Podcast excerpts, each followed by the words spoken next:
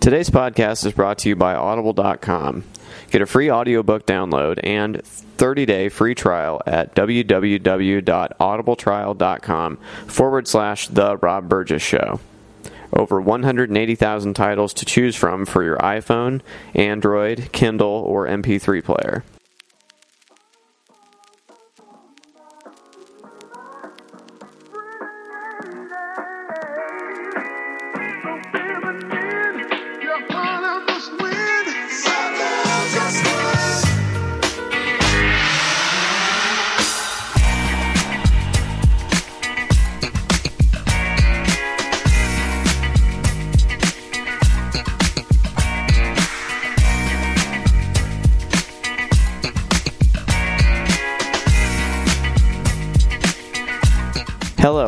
To the Rob Burgess Show. I am, of course, your host, Rob Burgess. Our returning guest is Jonathan Fowler. But before we get to that, I need to take a moment to tell you about our sponsor. For you, the listeners of the Rob Burgess Show podcast, Audible is offering a free audiobook download with a free 30 day trial to give you the opportunity to check out their service. The book I would personally recommend, which pertains to this episode, is Them Adventures with Extremists, written and read by Jon Ronson. Whatever book you pick, you can exchange it at any time. You can cancel at any time, and the books are yours to keep. To download your free audiobook today, go to audibletrial.com forward slash The Rob Burgess Show. Again, that's audibletrial.com forward slash The Rob Burgess Show for your free audiobook. Please consider supporting those who support the show like Audible. You'll be helping me out, and it won't cost you a thing.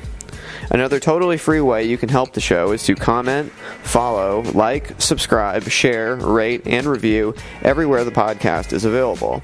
Whether it's iTunes, YouTube, SoundCloud, Stitcher, Google Play Music, Facebook, Twitter, TuneIn, or RSS, you can find links to everything on the official website www.therobburgessshow.com.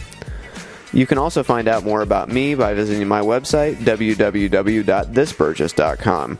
Back to today's show. You first heard Jonathan Fowler on episode 2 and later on episode 10 of the podcast. Jonathan graduated with a BA in history from Indiana University in 2006. He is an unabashed left wing political junkie. He has lived and worked in South Korea for over nine years, trying to help the citizens of that great nation hopefully talk pretty one day. A quick programming note the majority of this conversation is about the Republican National Convention, which just wrapped up this week in Cleveland, Ohio. The first two parts you'll hear are from before the convention started, and the third part is from after it finished up here today on Friday. If you stick around to the end, uh, we do also talk about Pokemon Go and the shooting of Charles Kinsey in North Miami, Florida. And now on to the show.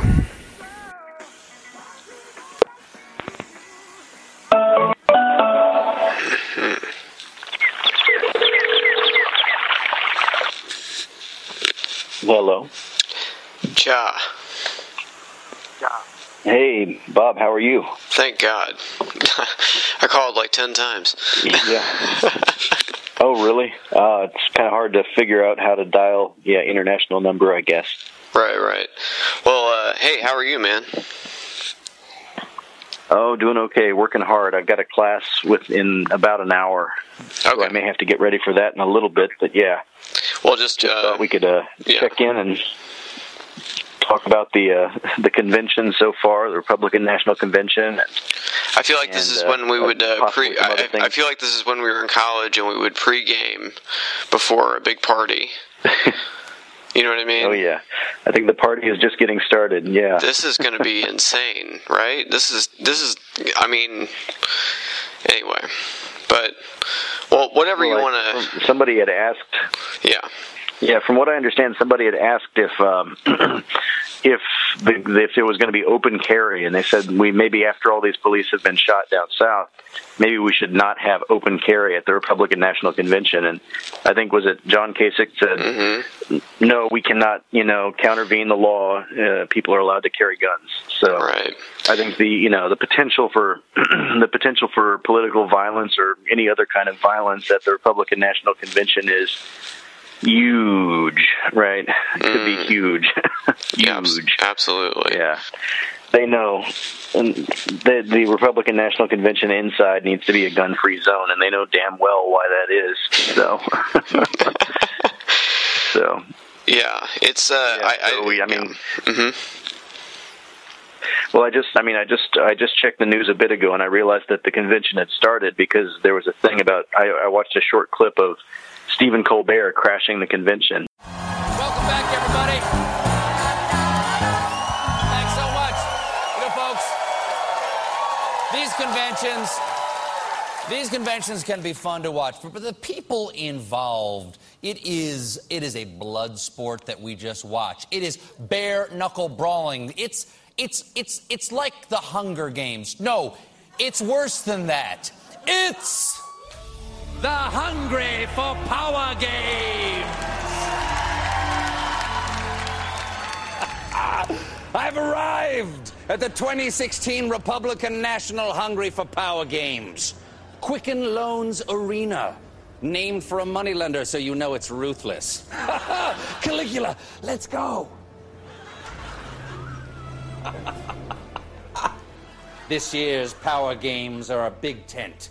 Of course, all races and creeds are welcome this year, unless you want to go up to the executive suites, in which case, you'll want to use the white elevators. Welcome to the arena, citizens. So grand. They can almost hold Donald Trump's entire head. What's that? Yes. Oh, oh, let's go. The red carpet, of course, is here to hide the rivers of blood that will eventually pour down from the cornucopia when Donald Trump, flanked by his two eunuchs, takes the stage. By eunuchs, of course, I mean Paul Ryan and Reince Priebus, who clearly checked their balls at the door this election. Naughty.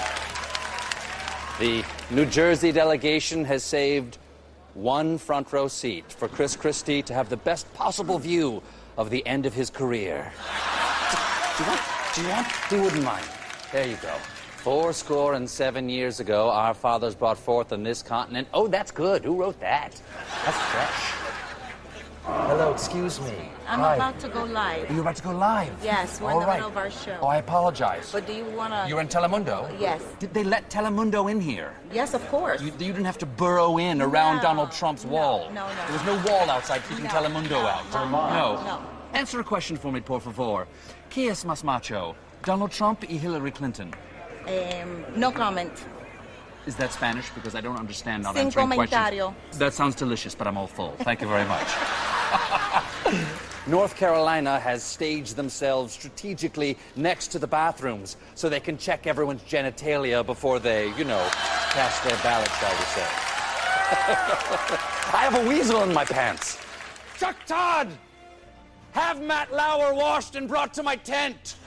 My weasel wants to make love to your goatee.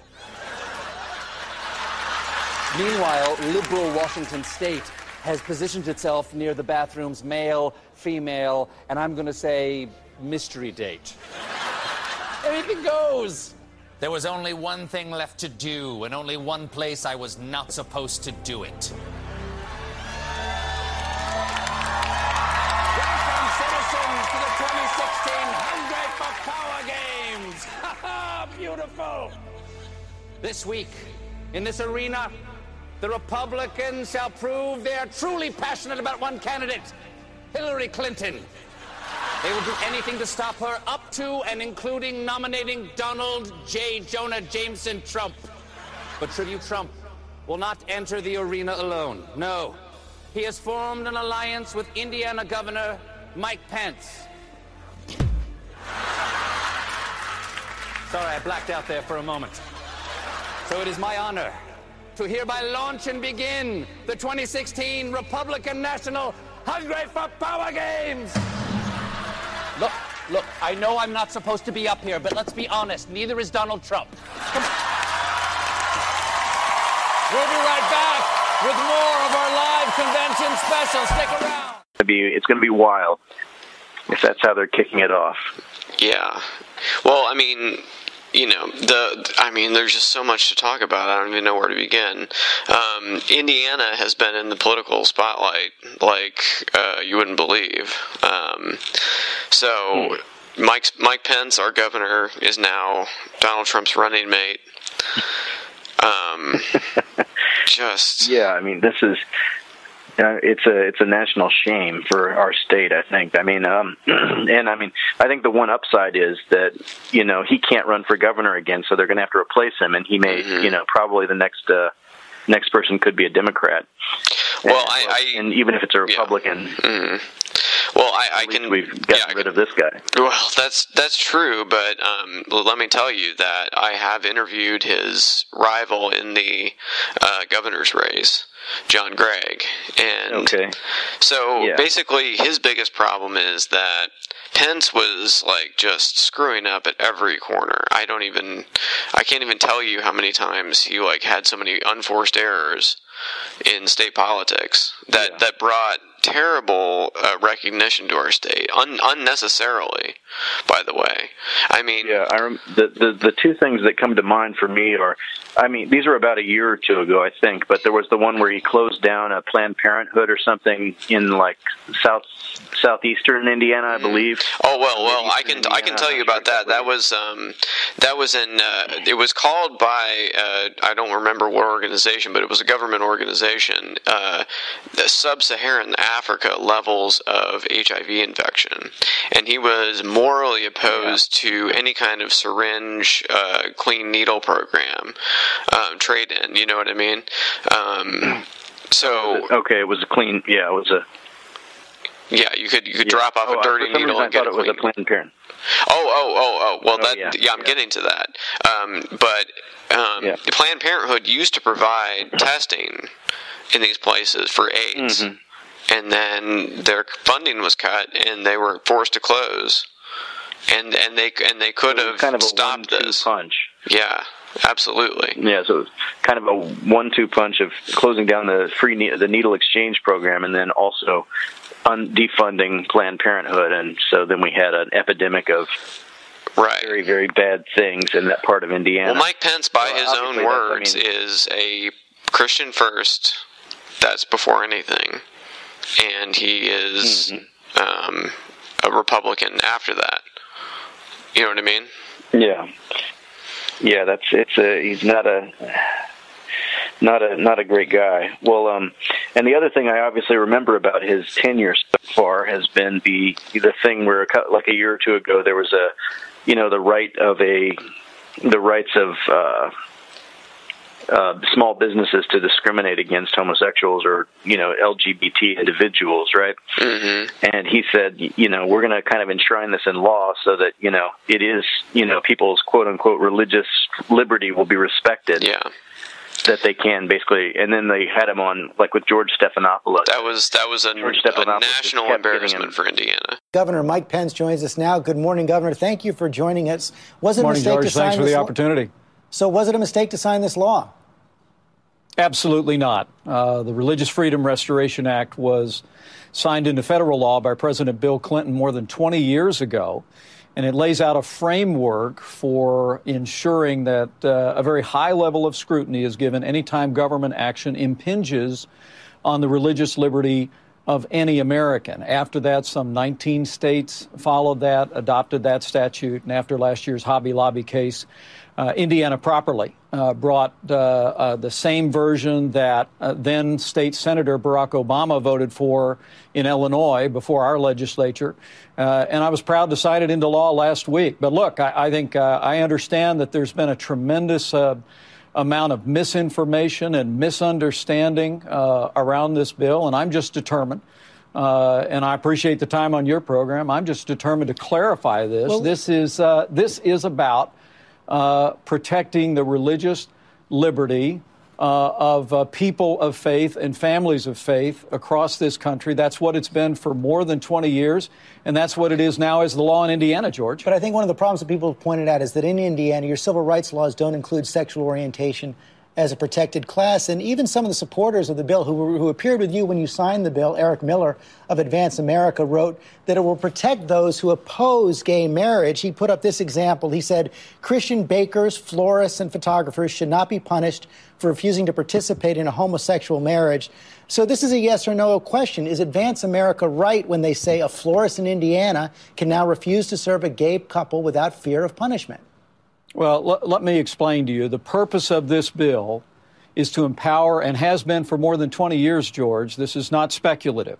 The purpose of this legislation, which is the law in all 50 states in our federal courts, and it's the law by either statute or court decisions in some 30 other states, is very simply to empower individuals when they believe that actions of government impinge on their constitutional First Amendment freedom of religion. And frankly, George, there's a lot of people across this country uh, who uh, you're looking at uh, Obamacare and the Hobby Lobby decision, looking at other cases, who feel uh, that their religious liberty is being infringed upon, uh, and uh, and the Religious Freedom Restoration Act at the federal level and all the states now, including Indiana, who have it, are simply about addressing that. This is not about discrimination. This is but, about empowering people let me to try confront to pin you, government let me try to overreach, pin you down George. There, though, on it because your supporters say it would. And so, so yes or no, if a florist in Indiana refuses to serve a gay couple uh, at their wedding, is that legal now in Indiana? George, this is this is where this debate has gone with with misinformation and. Uh, frankly, it's just a question, sir. Yes so, or no? Well, well, this, there's been shameless rhetoric about my state and about this law and about its intention all over the internet. People are trying to make it about one particular issue, and now you're doing that as well the, the issue here, the, the, Religious Freedom Restoration Act has been on the books for more than 20 years.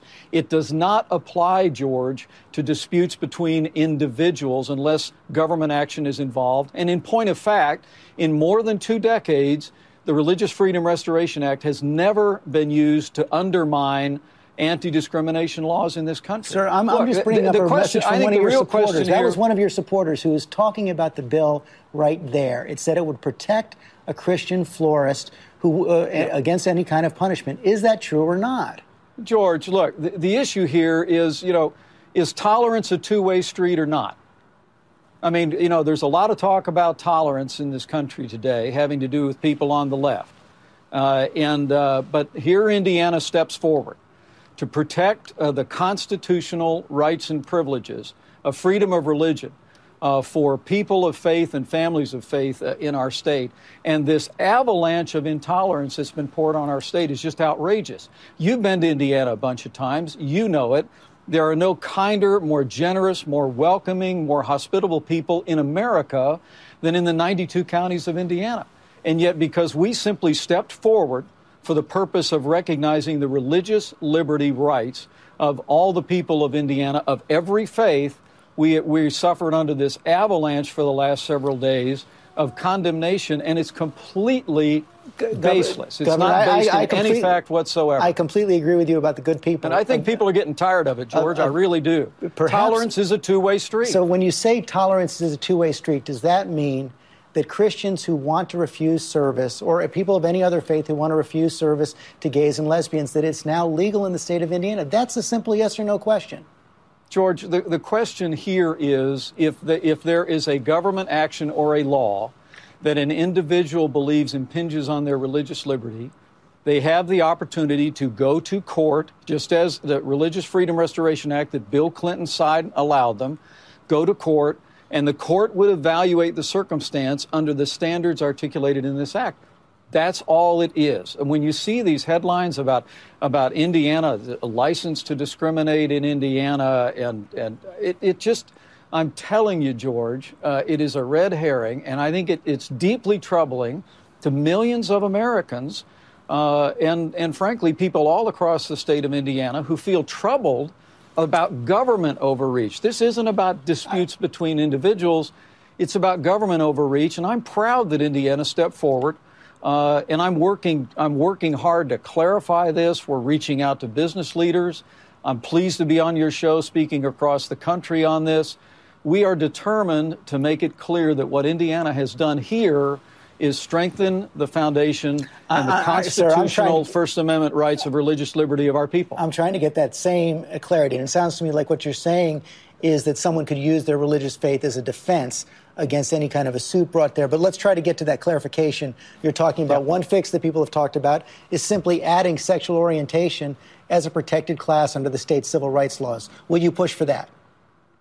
Uh, I will not push for that. That's uh, that's not on my agenda, and that's not been uh, uh, that's not been an objective uh, of uh, the people of the state of Indiana, uh, and it doesn't have anything to do with this law. I mean, George, Bill Clinton signed the Religious Freedom Restoration Act in 1993. I, I remember then that. state sen- then state senator, I bet you do. Then state senator Barack Obama voted for it when he was in the state senate of Illinois. The very same language. You're this right, is Illinois this does have the protections in their this state isn't law. about well, th- th- this isn't about individual rights or preferential rights for anyone. It says that everyone has the right to the highest level of review if they feel that the government has impinged upon their religious that gets liberty. to the second possible fix. But I go, I go back again. You know, again, I, I really believe, George, that uh, it is it has been breathtaking to many in Indiana, uh, me included,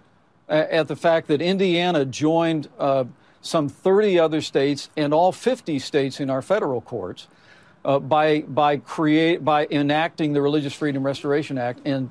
And yet, for, from people who preach tolerance every day, we've been under an avalanche But sir, it's not just outsiders, and, I, and as, I'm just you know I'm not going to take it lying list, down. The CEO of Angie's List in your state has put his expansion plans on hold because of this law. But let me then get to another possible fix. This comes from the Lambda Legal Defense Fund, and maybe this is the kind well, of I think. I really believe. I really believe that is a, a result.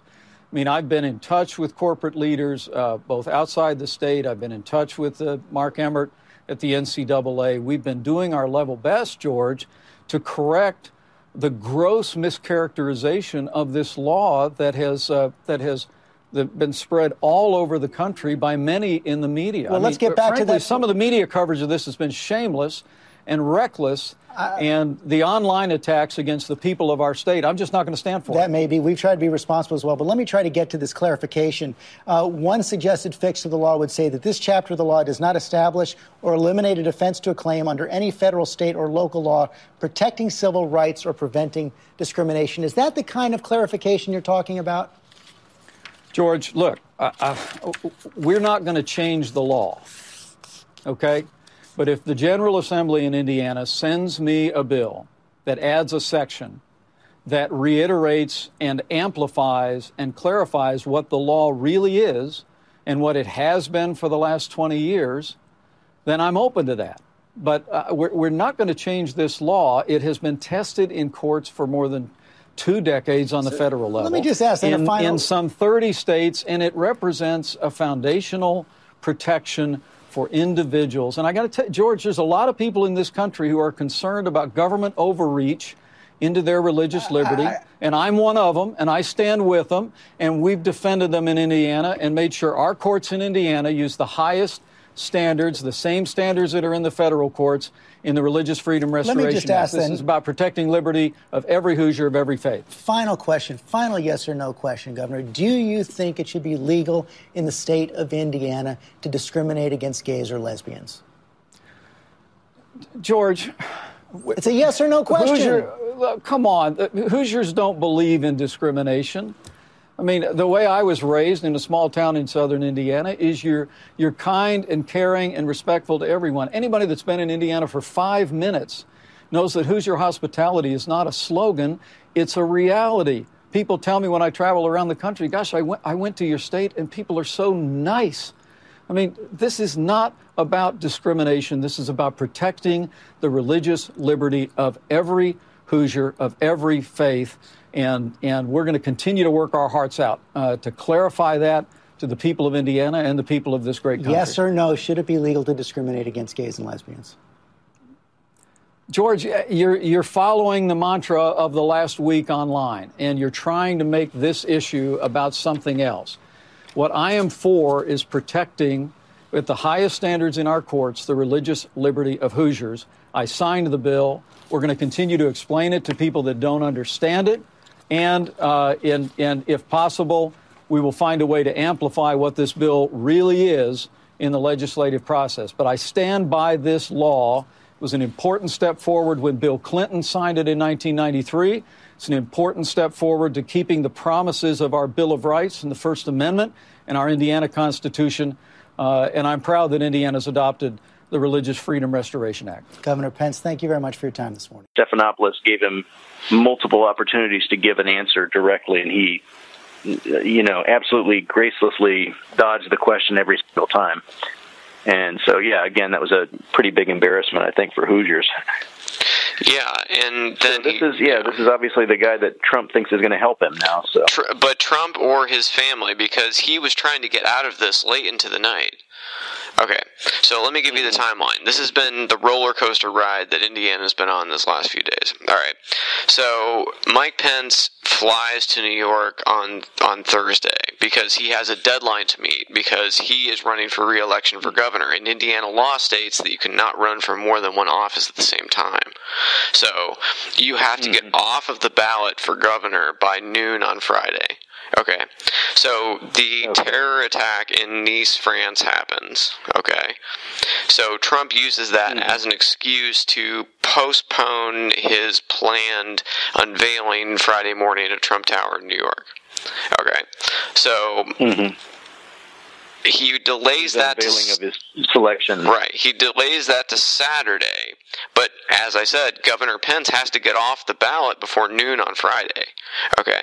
So there is a mad dash an hour before 11 a.m. is when he tweeted out that Governor Pence was his selection because Governor Pence's people okay. were probably like freaking out and calling Trump and being like, "We have to get off this ballot in the next hour, or we're dead. You know, we're not going to have anything. Mm-hmm. You know, yeah." Because he was, I mean, he was in a very tight race for governor. Here's the thing about Trump's VP candidates. Okay, they're all people with no political future. Okay, mm-hmm. Governor Pence, like, like as we as we pointed out, has made so many unforced errors and has um, put Indiana into the national spotlight in a negative way unnecessarily over and over. Um, so mm-hmm.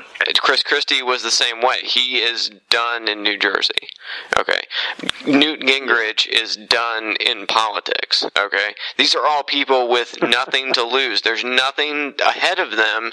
So John Gregg, who his only argument, as I, I'm circling back to when I interviewed him, okay, he Mm-hmm. The only thing that he has going for him is Mike Pence. Okay, Mike Pence has fallen flat on his face over and over again. He's he's fallen over his own shoelaces in in places that uh, previous Mitch Daniels, and you know I've had my problems with him, of course, um, but yeah. he, uh, you know, he didn't trip over himself. You know what I mean? He he was I disagreed with what he did, but he did it effectively.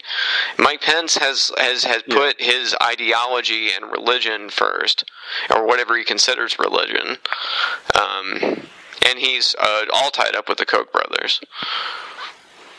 Okay, well, that's probably who Trump is courting with this thing then, because I think it's pretty clear that the Koch brothers have not been too warm on Trump so far. They've so been positively cold yeah, on Trump. A, yeah, yeah. This is this is probably somebody who he thinks is going to shore him up with that part of the party, the mm-hmm. the regular party, right? Um, the traditional Republican Party, mm-hmm. such as it is. Yeah. Um, well, now, like the John Gregg, tell me a little bit about him because actually, uh, full disclosure, I think um, in the I think it I don't know when was the election when did when did Mike Pence come in was that 2012?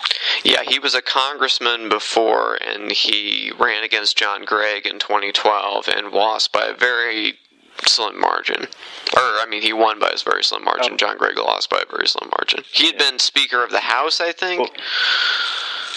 Well, mm-hmm. Well, well, from what I remember at that time was that one of my aunts, uh, uh, she's out in Vincennes, Indiana. There, uh, shout out to Aunt Brenda. Uh, I think she said that she might have gone to high school in Vincennes or somewhere with John Gregg, and so she, I think she sort of knew him personally. Hmm. And he, I mean, he's a Democrat, and I, I can understand, you know, in a state like Indiana, a Democrat could still look a lot like a Republican sometimes. So I actually am not too familiar with this guy.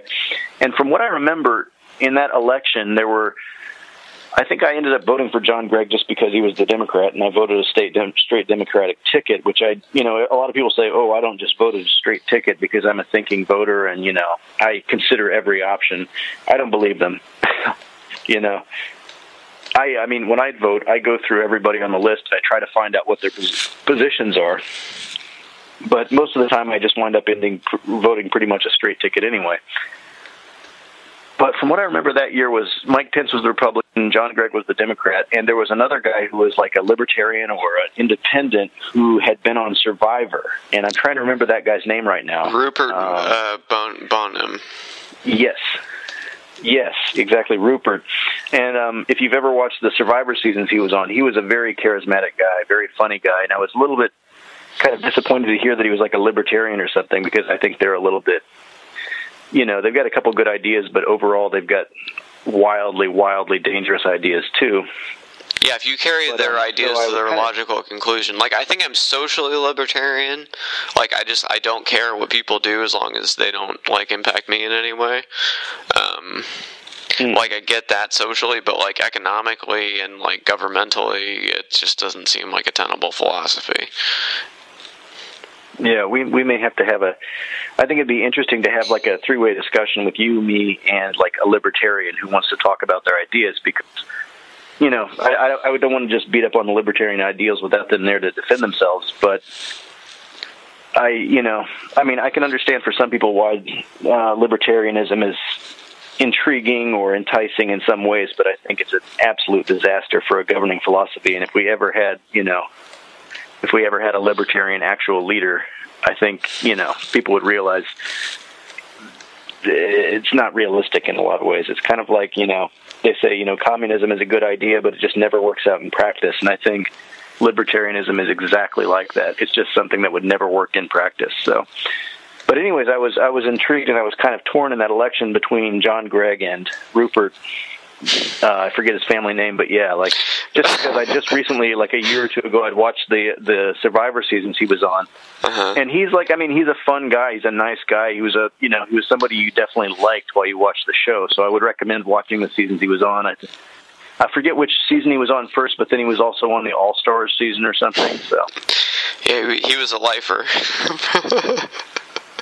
yeah, yeah. I need to I need to go back and watch Survivor again. Like I want to see what the latest season is like. I mean, I know it's kind of the same thing every year, but I I tell you what, that show is. uh There's something you know, just a desert island, people, challenges, surviving. I mean, there's something very appealing about that to most humans. I think, right? yeah, right. It's a simple formula. hmm Okay, so so so what's the dirt on uh what's the dirt on John Gregg? Well, there's uh, Apologies to Aunt Brenda. um, no, it's not really I'm sure, dirt. I'm sure he's a lovely guy. it, it's not really dirt so much. on a human level. Yeah, I mean, you know how Indiana is, right? I mean, you you've lived here. Yeah.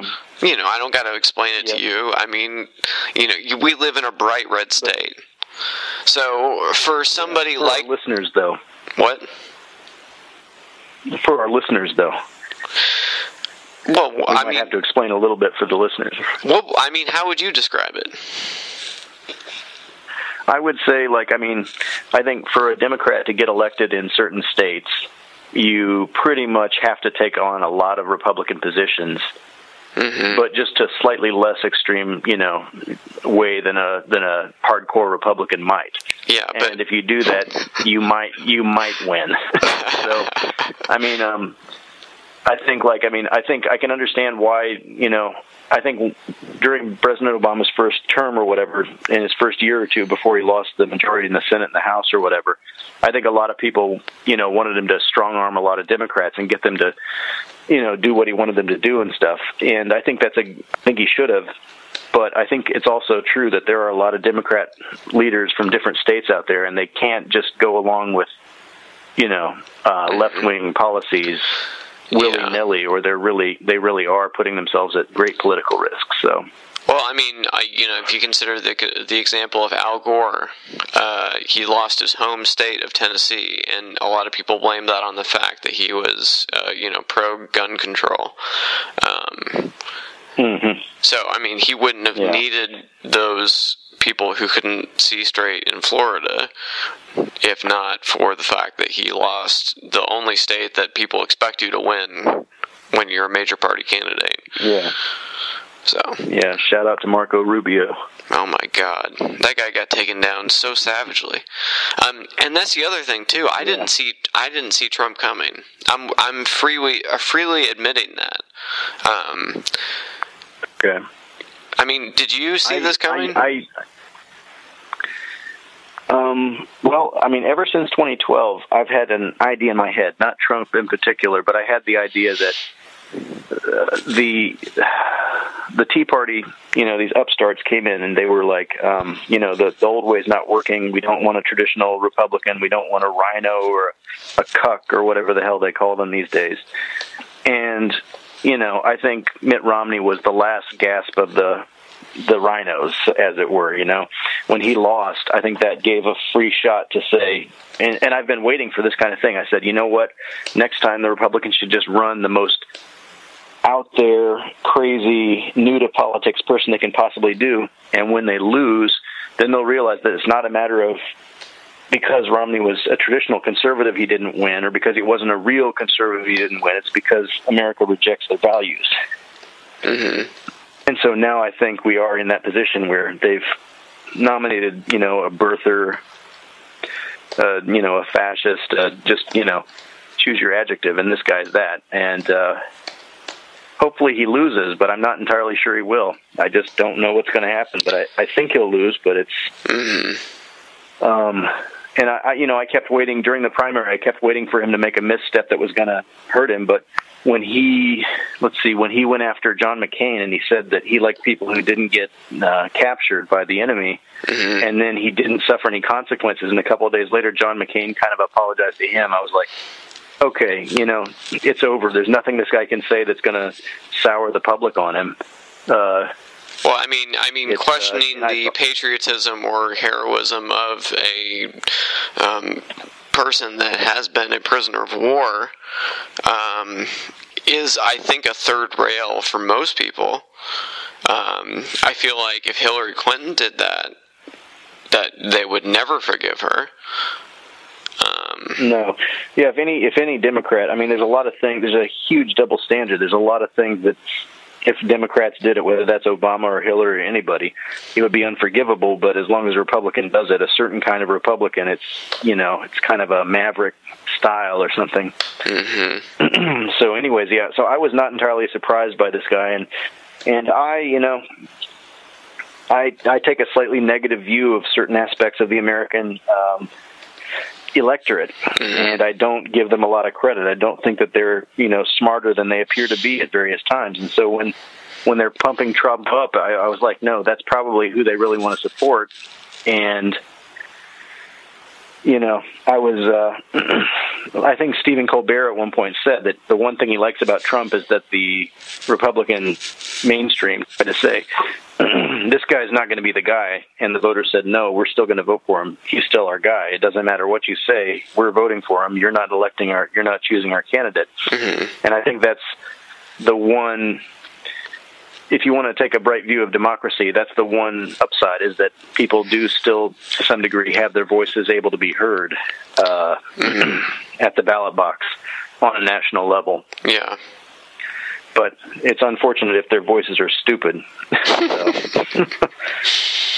But I, you know, who knows? Maybe he'll go ahead, maybe he'll lose, and maybe Republicans will get this thing out of their system, which is my hope. But again, that's uh, presupposing that they're capable of learning anything from this. Yeah. I mean, I think in a way, it's almost like running Trump. It's like they want Hillary to win. I mean, they're almost saying, "Please, Hillary, be our president" by running this guy because he's just he's such a clown. You know, he's such an unserious candidate, and everybody knows it. So, but on the other hand, you know, I do think Hillary has weaknesses against this guy. So maybe maybe they know what they're doing. Yeah, um, there's just, I mean, there's so much to say. I mean, um, you know, Yeah. I mean, okay.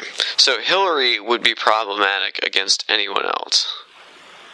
But Yeah. I just don't I can't work up the enthusiasm that conservatives and ultimate Bernie bros have for um, you know, the, the hate they have for the Clintons.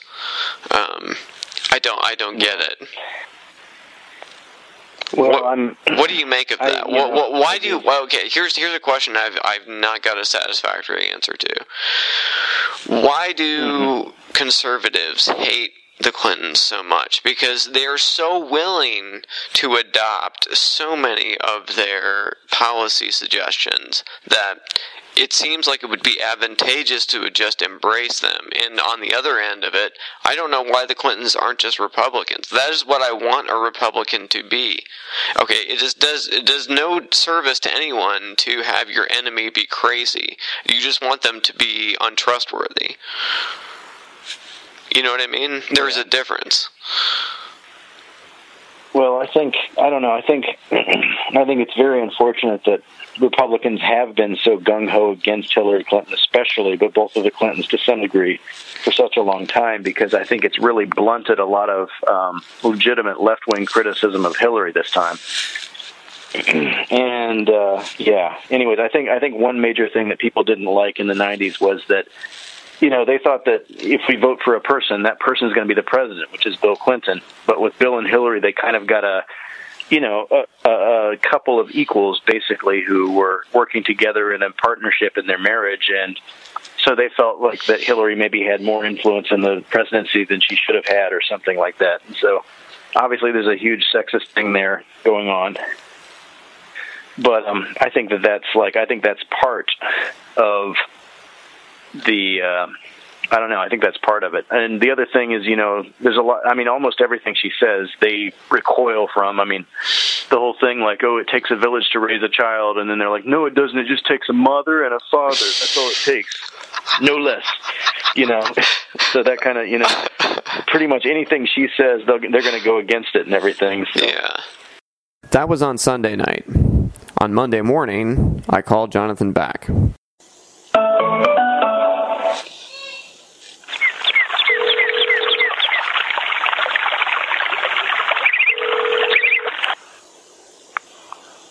Hello. Hey, Joe. Hey, Bob. How are you? Oh, good, good. I'm home now. I got to go to bed before too long, but yeah. Oh, okay. yeah, it's uh, the the Republican convention rolls on. So Yeah, today's the first day. so uh, our yeah yeah the Rob Burgess show coverage continues. Yeah, yeah. This will be exciting multi-part episode here. People get the whole whole spectrum. Um, yeah, I'm committed to watching the entire. I mean, I'm gonna have to go back. I won't be able to see it in real time, but I'm planning on listening at least to all the speeches and everything. So Yeah.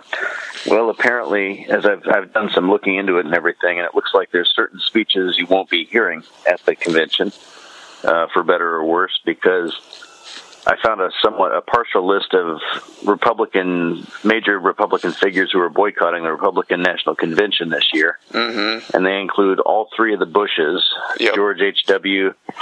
George W. and Jeb, uh, John McCain not going, Mitt Romney not going, and uh, Governor John Kasich not going. and it's So- his, his own state. Yeah, and I think it's I think it's pretty unconventional for former presidents of the party not to attend the national convention. I think that's that's pretty unprecedented. So hmm sends a pretty strong signal about how how certain Republicans are feeling. I think. Yeah, yeah, exactly. Um, John McCain is an interesting one though because he doesn't seem like he's fully disavowing Trump. He's just kind of not going to the convention because apparently he is in the fight of his life politically in, in Arizona there. Because for once he's got a challenger that he thinks might be able to beat him because uh, you know Trump has stirred up so much uh, anger, especially Arizona being a you know border state, and that's of course where Trump's wall would be one of the places. So um, you know the Hispanic Hispanic population, and others are not feeling that. And you know, so it's frustrating for for me to watch that because, of course, like we were talking about with with John McCain, he was insulted by Trump for being a captured war veteran, uh, and uh, he's still not not totally disavowing him, not going to the convention, but not not totally disavowing him. So. Yeah, yeah. McCain had better figure out how to be a maverick again and quick. I guess. Yeah. Because uh, right. Yeah, there's a new maverick in town. I guess right. you could say. Well, apparently Sarah Palin's not even yeah. speaking at this convention, which uh, I thought if he was going to get anybody, it would be her. But uh, for whatever reason, she's not going to be there. So. Well, uh, her son was, you know, the last time she came out and supported Trump, like her son was charged with beating his girlfriend or something at that point, or some there was some sort of a domestic abuse case there. Yeah. And so I think this time Trump said somebody asked Trump like, um, "Why? Eh, how about Sarah Palin? Is she coming?" He said, "Oh no, Alaska's too far away. She can't make it." so. yeah, I guess you know the, the the Trump Force One broke down last week, so maybe he can't fly her in. So, but I guess probably with her family troubles, maybe she she's not the one they want. Yeah, yeah. Right now. Exactly. Yeah. Well, uh, it's interesting though. Not only are certain prominent Republicans not showing up, uh, apparently the a fair number of uh, sponsorships corporately uh, have have pulled out. Um, I don't know if it was just in t- anticipation of the possibility of violence and protesting, or if it's just Trump itself. But for whatever reason, uh, they had to come begging to, I guess, Sheldon Adelson, uh, one of the billionaires that is uh, funding a lot of these uh, candidates, uh, to for six million dollars to try to keep the lights on at this thing because you know they, I can't remember all the companies off the top of my head, but I think uh, some some major ones that are usually reliable sponsors uh, have have kind of shunned this as well. So. Hmm. Yeah, and the uh, I think the the threat of violence is you know I don't think anybody's underestimating that right now um, because another part of the story that I got into and I researched a little bit at the Washington Post was that a guy named Stephen Loomis, who is the president of the Cleveland Police Patrolmen's Association, he's demanding executive action on the part of John Kasich to suspend the Second Amendment in the area surrounding the convention. Mm. And he said, what did he say? He said um, John Kasich could very easily do some kind of an executive order or something. I don't care if it's constitutional or not at this point. Uh, they can fight about it after the RNC, or they can list it after the RNC. But I want him to absolutely outlaw open carry in uh, Cuyahoga County until the RNC is over. Mm-hmm. Um, apparently, the new Black Panther Party is planning to bring guns, as are numerous Trump supporters. Mm-hmm. So, obviously, the whole thing is a massive tinderbox. Right. Um, and the Secret Service says that guns will not be allowed inside the Quicken Loans arena, but or in a certain area surrounding it. But outside of that, it's you know it's open season. So. Mm-hmm. Yeah, there was a uh, a tongue in cheek. Uh a petition going around a bit ago uh, that was calling for that ban inside the you know the stadium or whatever to be the arena to be lifted. Uh, you know because if these people you know they're always forever saying oh you know this is why this happened. It was a gun free zone. If only something someone had had a gun. It's like all right if you believe that then you should feel more safer than anywhere uh, with people just openly carrying uh, firearms on the convention floor um, that should be that you should feel just as, as, safe as you could be if if your logic holds. But you know, yeah. this they don't they don't actually believe what they say, obviously, because then nobody wants that. You know, like in reality. So. Yeah, yeah. It's, it's good enough for elementary schools. It's good enough for college campuses. It's good enough for everywhere else. But it's not good enough for mm-hmm. the Republican National Convention this year. So. Yeah. I don't know. This may be the the wildest convention, you know, since well, at least the '60s, I guess. Mm-hmm. From what we're looking at. '68. Um, yeah. Loomis. Yeah, was at the Democratic National Convention. Yeah, in, in Chicago. Yeah. Mm-hmm. Okay, well, Loomis continues. He says we're going to be looking very, very hard at anyone who has an open carry, uh, an AR-15, a shotgun, multiple handguns. It's irresponsible of those folks, especially right now, to be coming downtown with open carry, carry our AR-15 or anything else. Says, I couldn't care less if it's legal or not. We are constitutional law enforcement. We love the Constitution, support it, and defend it. But you can't go into a crowded theater and scream fire, and that's exactly what they're doing by bringing these guns down there. Mm-hmm. So he says, you know, so if you bring guns into this area, he says, you know, the, the police are going to be looking very, hard, very, very hard at you. Mm-hmm. So I guess you can exercise your Second Amendment right, but you're probably going to wind up on a couple, you know, federal watch lists or something if you do. For sure. Well, it was interesting. I don't know if you saw what the Dallas police commissioner said after that shooting there. Um, that he was saying that there were, you know, during the protest, the the Black Lives Matter protest, there were several people who were, were open openly carrying, uh, even even to the point where once the shooting started, they uh, the, a tweet went out on the Dallas Police Department website or sorry, Twitter, uh, that's that had a picture of one of these people and said, "We are looking for this person. They're a suspect." And this person was not a suspect in the shooting, but he was openly carrying in the in the rally. And you know, kind of afterwards, when you were talking about you know what all the confusion was during it, he was saying that it made their job so much more difficult because these people were muddying the waters um, by by openly carrying. You know what I mean? So if they hadn't had that, they could have maybe pinpointed who was doing the shooting faster. But because there was all these people who were openly carrying, like you have to put your attention in so many other places. You know what I mean? So it's the opposite of being safer. Yeah. Well, I mean, I listened to your. Uh, I think it was two weeks ago. I listened to your Michael A. Wood uh, Jr. Uh, second episode with him, uh, the episode eighteen. Yeah. and it was interesting. I remember he said like, um, whatever whatever the people want the police to do, we have to tell the police because the police won't do it unless they get the orders from the public, which is apparently their bosses and stuff. Mm-hmm. But I think I think the flip side to that is that when you when you have police officers getting shot and stuff, and the police, if they were to come out and say, "Hey, there needs to be some reasonable restraints on this," I think that's somebody that a lot of people who are not inclined to listen to any kind of gun control, um, you know, rhetoric would Mm-hmm. say, "Okay, well, wait a minute. The police officers who are, you know, great people and everything, obviously." And we have tons of respect for them. They're saying this. I think we can, you know, I think they'd be more inclined to listen to that coming from police officers rather than um, you know, left wing pol- politicians or gun control advocates or anything like that. So, Right, right, exactly. So, yeah, it's it's it's an interesting time. I'm I'm uh, looking forward to. Uh, I mean, I hope there's no violence, of course, but you know, you, you almost you almost want these people to like, all right, just the, the courage of your convictions. You know what I mean? They keep telling us how great guns are, and and and now we're we're here. We're at the we're at the precipice, and you know, they're they're kind of like pulling back. You know, when it actually gets real. You know, so. Yeah, you you almost have to wonder if there are if there's an incident or if there are incidents here at the RNC this time, what would be the fallout for John Kasich?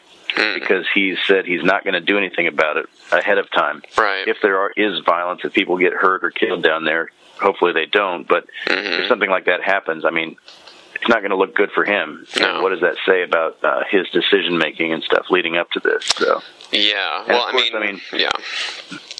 Yeah. Go ahead. I, I think for posterity, we should mention that you know there have been a number of incidents recently.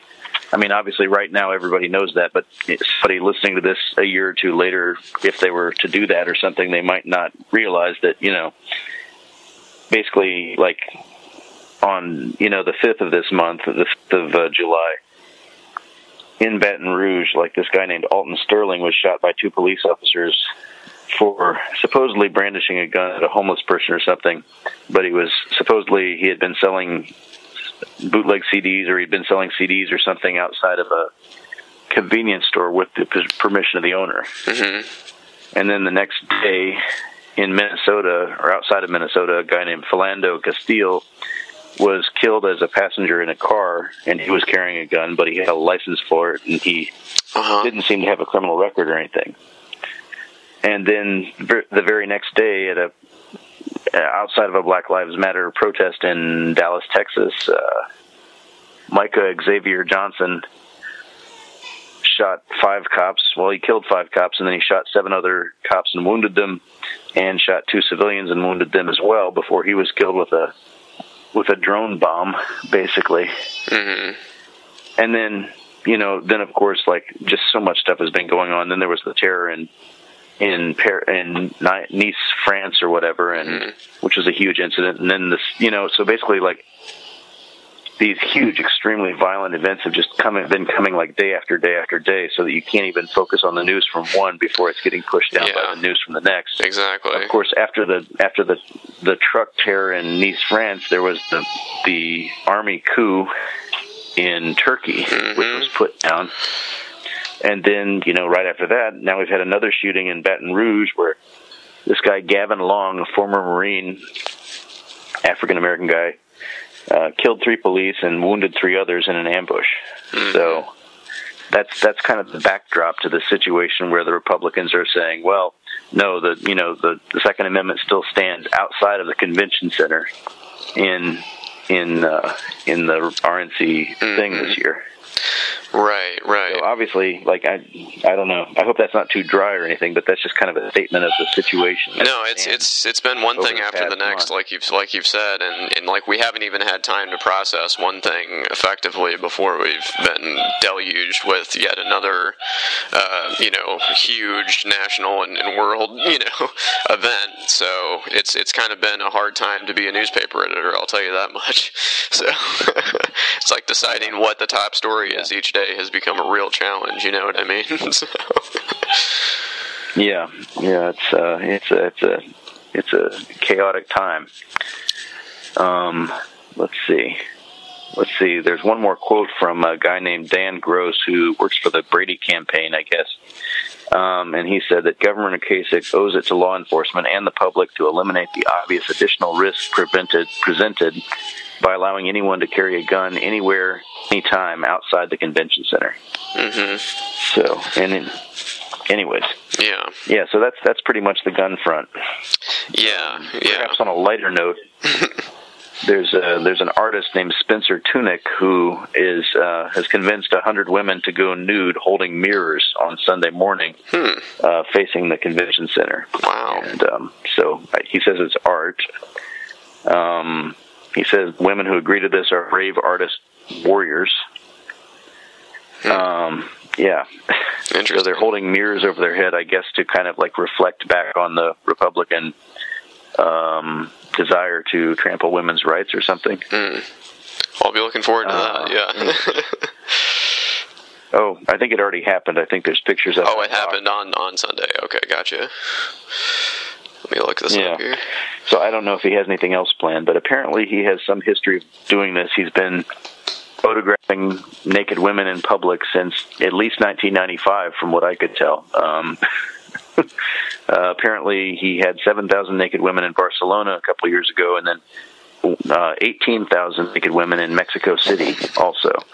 Uh, but he says in the United States of America, quote unquote, the naked body is viewed as a crime or violence. Okay, so um, yeah, he he wrote calm, focus, and tight on his hand before he started photographing. Uh, I guess those are his directions to himself or something. But so, but anyways, he's been planning this since 2013, before Donald Trump was ever a candidate. So, you know, I don't know to what degree this is tailored to Donald Trump or to the recent situation, but uh, yeah, I don't know. What do you think? Is that art? Sure. Art is whatever you say it is. Okay. okay. I don't know. I just I wonder. I, I don't I don't I wonder about that. I don't know.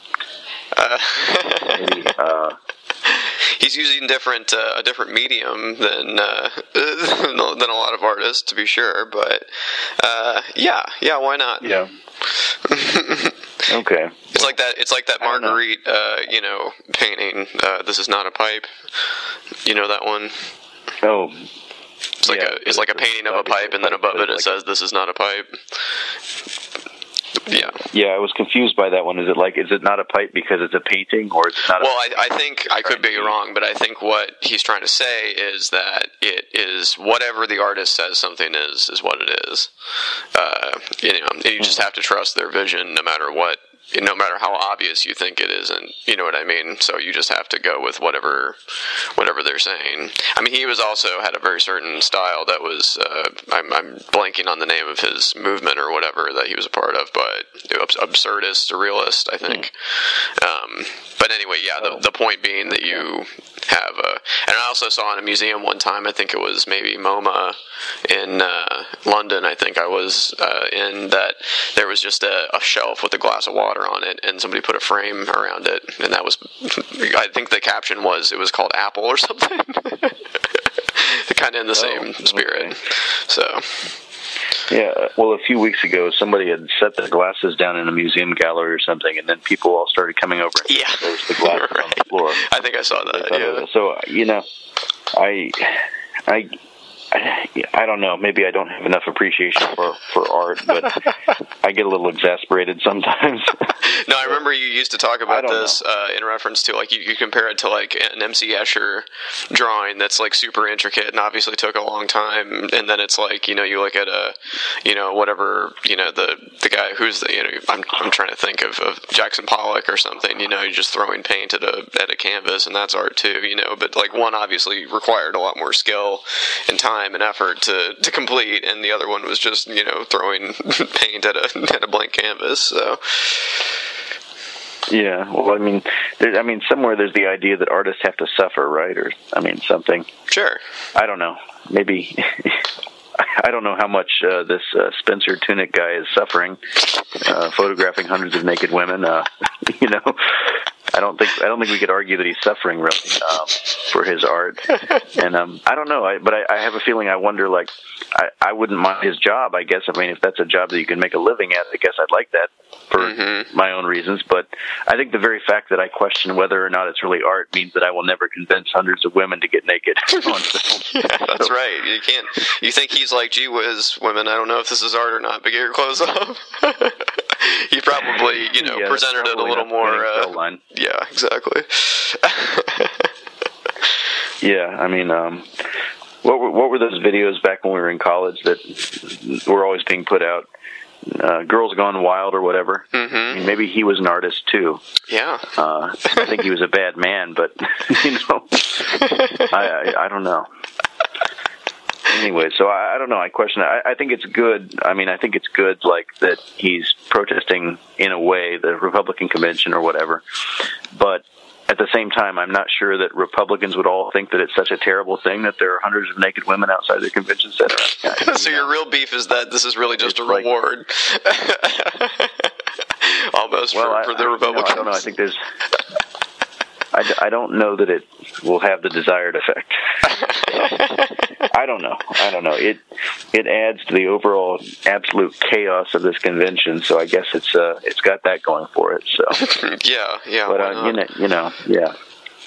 I just don't think the right people will get the right message, though. No. I don't think anybody's going to change their stance on birth control or you know abortion or anything like that over this. So I don't know. Well, I saw the Maybe I saw the women in the mirrors, and I realized I'd been wrong for so long. yeah, I saw the women, and I had some dirty thoughts, and then I saw myself in the mirror, and I, I, I thought again. yes, maybe I was wrong. But wait, I was a bad man. I don't think I don't think No. that kind of introspection is going to be on show at the at, at Trump's uh, convention. Mm-mm. So, Well, I- anyway, yeah. Well, I've got the. Yeah, Um, so I- yeah. Sorry. Go ahead. No, go for it. Oh, I was going to say I've got the uh, speakers list for today up right now. Um, convention opens at 1 p.m. Monday's theme is "Make America Safe Again." Uh, Monday's headliners Oh. are Mel- Melania Trump. Is that how you say it? Melina, Mel- Melania, Melania, Melania. Yeah. uh, retired General Michael Okay. Flynn. Senator Joni Ernst, who, uh, yeah, was in talks to be Trump's running mate, but dropped out and endorsed Pence. Um, Jason Beardsley of Concerned Veterans for America, and Representative Ryan Zinke of Montana. So, additional primetime speakers include okay. Rudy Giuliani, uh, Alabama Senator oh. Jeff Sessions. Racist bastard. Yeah. Okay. Yeah. Willie Robertson of Duck Dynasty. Mm. Actors Never Scott. watched it, but I'm familiar with their. Yeah. Yeah, I'm familiar with their. Uh, uh, I don't know their social media over. Yeah. Right. Over. However you pronounce it. uh, and this is this may be the best part here. Actors Scott Baio and Antonio Sabato Jr. Uh, former Texas Governor Rick Perry, uh, Milwaukee County Sheriff David Clarke, and Arkansas Senator Tom Cotton. oh. Okay, yeah, I definitely know some of those names, and I'm aware of them to some degree. But yeah, it'll be interesting. So Tuesday's theme, uh, yeah, Gary, go ahead. Oh well, I always wonder if Trump is going to um, divorce Melania, but I figure, I figure, I don't think he can. You know, he's got to hold the family values vote, and how is he, how's he going to ever get Clinton to come to his wedding again after this? so, I, I think that's got to be his last rodeo. You know? Yeah, exactly. oh man! Uh, so Tuesday's uh, theme is "Make America Work Again." Um, From the man who says you're fired. Okay, right. Tuesday's headliners are Tiffany Trump, which I assume is one of his daughters, uh, Donald Trump Jr. Not the, not the one he wants to bang, though, right? Uh, I think that was another one, but yeah, who's who can who can keep track anymore? um, Donald Trump Jr. Maybe this one's hot too. Yeah, possibly. Maybe she'll get naked and hold a mirror. Um, yeah, Donald Trump Jr., who I think is the one that uh, shoots lions for fun. Um, former presidential candidate Ben Carson. Whoa. Yeah. That should be fun to watch. Oh, I can't wait to see that. Uh, West Virginia's yeah. Senator Shelley Moore Capito, Kimberlin Brown, and Car- Kerry Woolard. Um, primetime speakers include Mitch McConnell, Kentucky Senator, House oh. Speaker Paul Ryan, uh, who just has debased himself. Sure that'll be an enthusiastic endorsement. it's like, yes, I was here. Yeah. Goodbye. Uh, New Jersey Governor Chris Christie. Uh, Arkansas Governor Asa oh. Asia Asa Hunch I can, can say that Asa Hun, Hun, Hutchinson, Ultimate Fighting Championship President Dana White. okay. Well, and Republican National Committee co-chair Sharon Day. Speech. What's that? Hmm. I hope uh, Chris Christie doesn't start crying in the middle of his speech. I hear he was pretty busted up that Trump didn't, Donald didn't choose him. He's been carrying his water so good lately. I know. You know. Yeah. He, he even knows when to get on the Trump plane and everything. Oh, I know. Doesn't have to be told or nothing. Such a good lackey. Um, okay, so Wednesday's theme is Make America First Again. Uh, headliners okay. are Governor Mike Pence. Shouldn't that be not on the? Shouldn't that not be on the third day of the convention? I feel like somebody should have seen that at some point and been like, "This is out of order." yeah. So yeah, yeah, Governor. Yeah, Governor Mike Pence is speaking on Wednesday, and, and and and saying, I think that saying "Make America Safe Again" on the first day that's very optimistic about how this convention is going to go. It's, it's yeah. Test the waters first and make sure it actually is safe. it's more of a hopeful statement. um, yeah, so Newt Maybe Gingrich. Like a warning. Yeah, right. Yeah, totally. Wow. Newt Gingrich is speaking on Wednesday. Eric Trump, one another one of the Trump children, uh, and Lynne Patton. Which one of the boys of Trump is the one that has like the? They've got like the. They've got terrible hair. They've got like the kind of the what do you call it? The mullet thing going on, the, the yuppie mullet. Yeah, yeah, the one that looks like Patrick Bateman. Maybe they, maybe they both do. Yeah, it's hard yeah. to tell them apart. um, so additional okay, speakers so on Trump, Wednesday. The yeah. Trump boy is speaking. Mm-hmm.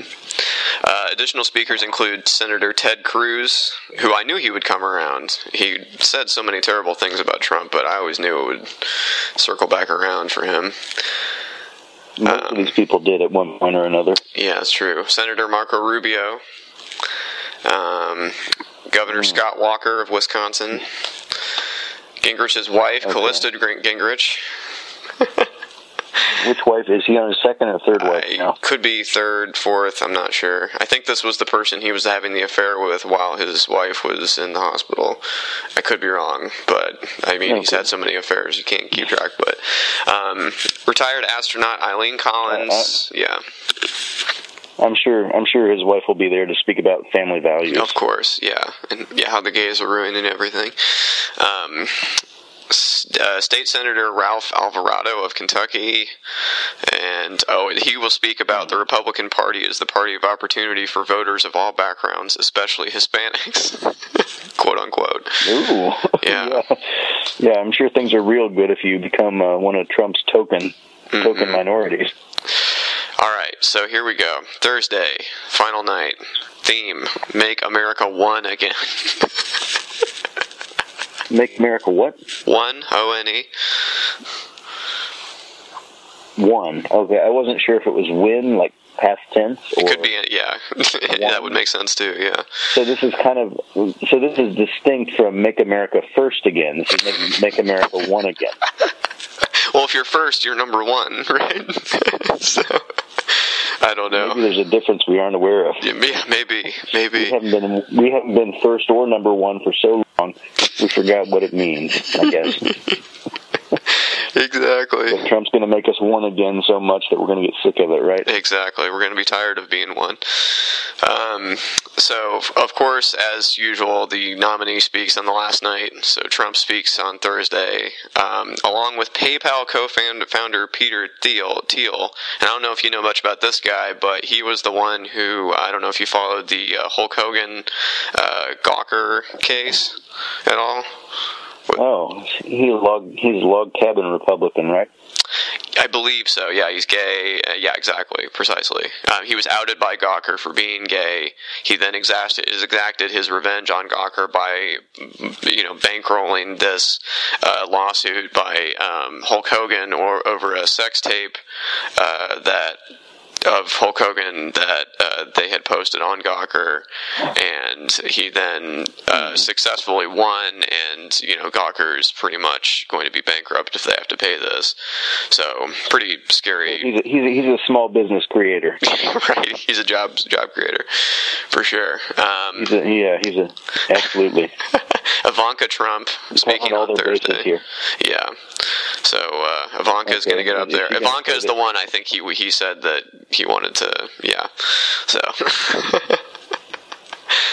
He's going to go up and say that he didn't really actually rape her like she said back in the 80s, right? right. Uh, Tom Barrack, the CEO of Colony Capital. Truly an epic. Yeah. Okay. Additional primetime speakers include RNC Chairman Rince, Reince Priebus, Oklahoma Governor Mary Fallin. is it Rance? Rance? Rance, yeah, it's a hard name to say. I, I knew how to say it once, but I forgot. Uh, and evangelical leader Jerry Falwell Jr., the president of Liberty University. Ooh. Oh, his dad would be so proud. Oh, I know, right? So that is your convention lineup. So, Yeah. Well, I think I think we before it's all said and done, we're going to have plenty to talk about. The final part of our conversation came this morning, Friday, after the convention had wrapped up Thursday.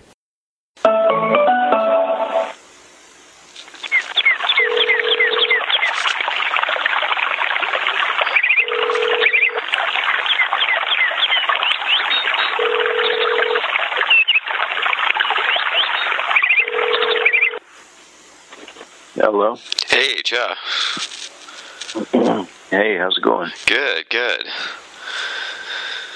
So here we are. here we are at the end of this yeah, thing. Friday evening. Yeah.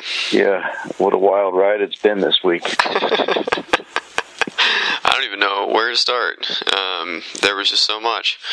Um, but uh, yeah, you sent me a list of things you wanted to talk about, um, and I definitely uh, thought of a, a lot of them first. But uh, what do you think the biggest, uh, I don't know, biggest story out of this convention was?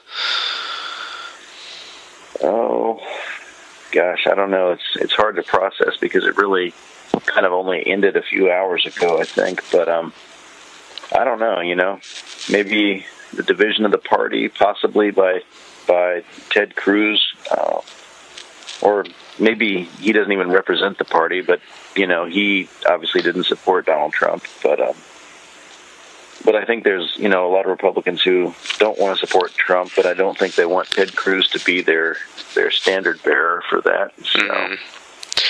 Right, and then there was I that. Know, that was a big yeah, one. There was that moment at the beginning of the convention where the kind of never Trump people kind of had their last uh, hurrah there, right when they were, um, uh, you know, adopting the rules or you know whatever, and there was a, a, a small revolt in the uh, in the audience uh, from I believe the Colorado delegation walked out, um, a couple others, and yeah, there was a voice vote that was kind of the, the chair was like, I'm from what I can hear, the, the gays have it, and it's like, well, I, I don't know. There seems to be a lot of screaming. I don't know if this is a really scientific way to to conduct this, but. Um.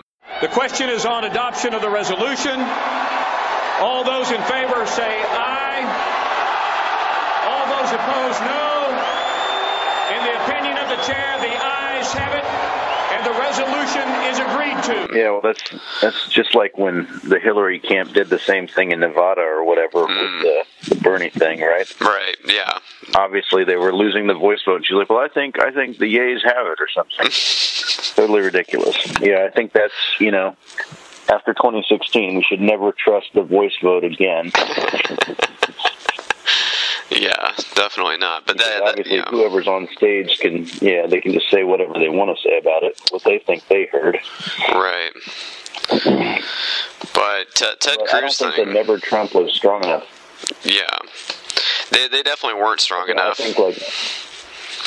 I don't think there was enough protesting. Like I don't think like the protests from what I heard outside the convention were not that not as big as we might have expected, and you know, the Never Trump thing didn't really last past the first day, and Ted Cruz is not somebody that anybody wants to rally around. So I think, you know, the opposition to what's happening there with the Republican Party has just not been there at this event.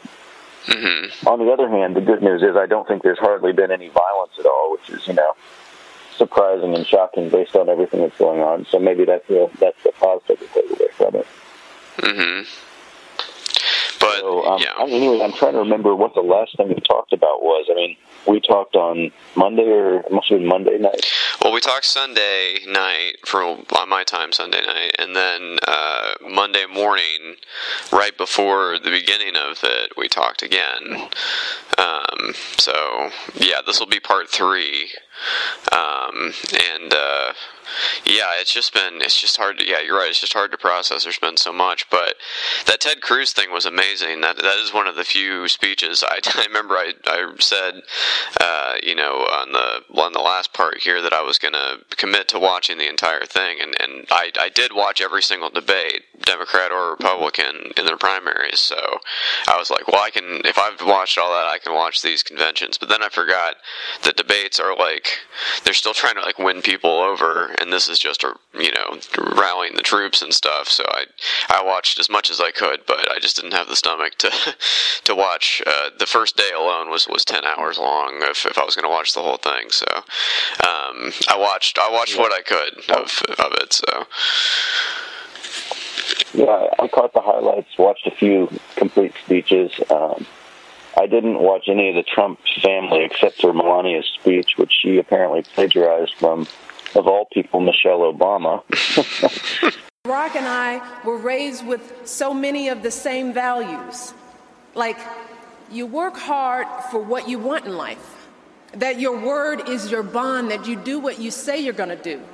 My parents impressed on me the values that you work hard for what you want in life, that your word is your bond, and you do what you say and keep your promise that you treat people with dignity and respect, even if you don't know them and even if you don't agree with them. That you treat people with respect. They taught and showed me values and morals in their daily life. That is a lesson that I continue to pass along to our son. And we need to pass those lessons on to the many generations to follow.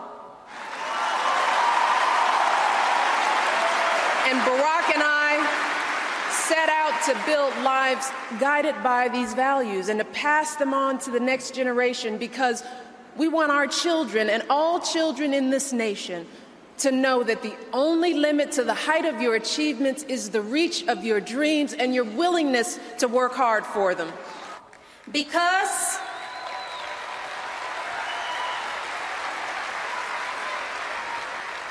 because we want our children in this nation to know that the only limit to your achievements is the strength of your dreams and your willingness to work for them.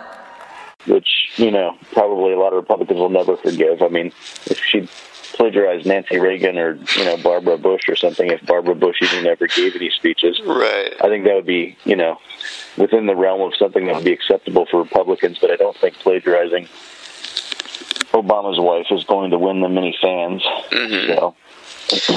Yeah, definitely. That was an insane story uh, to begin with. Uh, just because you know, I, I can't believe that they. I mean, do you think that was intentional? I mean, to distract from from other things that was going on because it seems so blatant, and you know, there's got they got to know that people are going to check this kind of thing. There was even like there was even an ap- the accusation that she had rickrolled or she had been rickrolled, depending on whether we, you know, whether the final blame comes down on Melania herself or you know a speechwriter somewhere. I don't know what happened honestly. Like I mean, I heard the two speechwriters that were paid to write the speech. They said the speech she delivered was not the speech that they gave to her weeks in advance or whatever. Mm. That she had made changes to it, and then they eventually fired somebody. I think some woman or something who said she made mistakes or something, and but it was always unclear, you know, to what degree Melania herself was involved in it, and. you know, obviously English is not her first language, but you know, this is obviously a ridiculous thing to do. But at one point, she said like Donald Trump is never going to give up on you, and he's never going to let you down, or something. And people were like, "Is that a Rick roll? Did somebody just put a Rick roll line in in the middle of the speech, and she doesn't yeah, know? I did see that. Or does she know?" He will never ever give up. And most importantly, he will never ever let you down.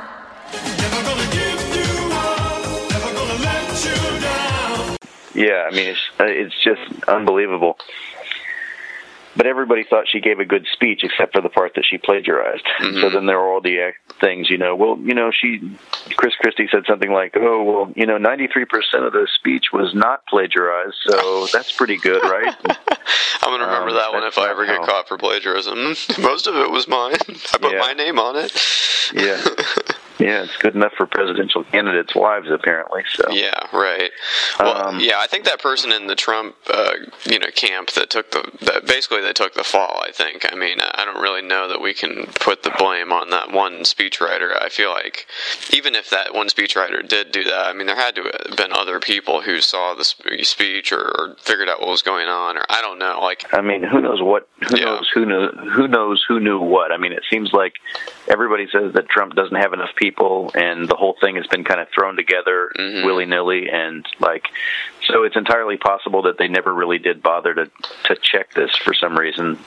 So yeah, and you know, and, and that comes back to, to Ted Cruz too, because Donald Trump says that he had a copy of Cruz's speech unedited like two days before or something, and he said he gave the go ahead. He's like, if Ted Cruz wants to commit political suicide, then he that's his choice to do, and it's not going to hurt me. Mm-hmm. so he he said he allowed the speech, even though he knew it was going to be in it. right, right. So Well, that was the yeah, was the one of the few speeches I watched all the way through. Um, that was that was crazy. Um, that was just uh, insane. I mean, first of all, like you said, I mean, the Trump camp had to know what was happening because you know we we knew that how Cruz felt about Trump, and I always sort of thought Cruz would eventually come along, but you know, I guess he's still trying to establish himself for the 2020 presidential run um, as the outsider to Yeah. Donald Trump or whatever. So um, I guess Well, by I, I. I can remember ever. I mean, ever since 2011, it feels like with all the government shutdowns and stuff, and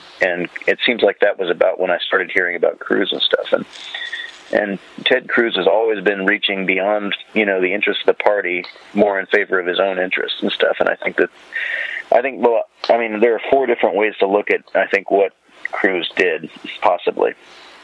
Mm-hmm. Well, number one, it was funny. Did you see the video of the Trump plane landing in the middle of one of Cruz's speeches earlier, right when he was talking about Trump, and then Trump's plane flies right behind him? And, No, I didn't oh, see that. You just upstaged me. no, you got to watch that. It was it was hilarious. He was just talking about Trump, and he hears a like a howling sound, like a jet engine, and then the Trump plane comes into the runway right behind where he's speaking, and like drowns him out a little bit. and so then I think like a day later or later that day, he gave his speech, and but like I said, I think there's four different possible interpretations of what Cruz did, and I don't think anybody really knows what the correct uh, interpretation is. And I think one hand it could be like a principled stand and last gasp for the never never Trump right, Mm-hmm. but at the same time, I don't think anything that Cruz does is truly principled. Mm-hmm. Um, or it could have been a self-serving announcement speech for the Cruz 2020 uh, presidential campaign. And you know, Cruz is such a sniveling lickspittle. I think lickspittle is a noun, right? That's a word we can use. It sounds kind of old timey, but I'll take the type it. Of person he is. yeah. I think I think that's how, a very fitting application know, we can apply to Ted Cruz.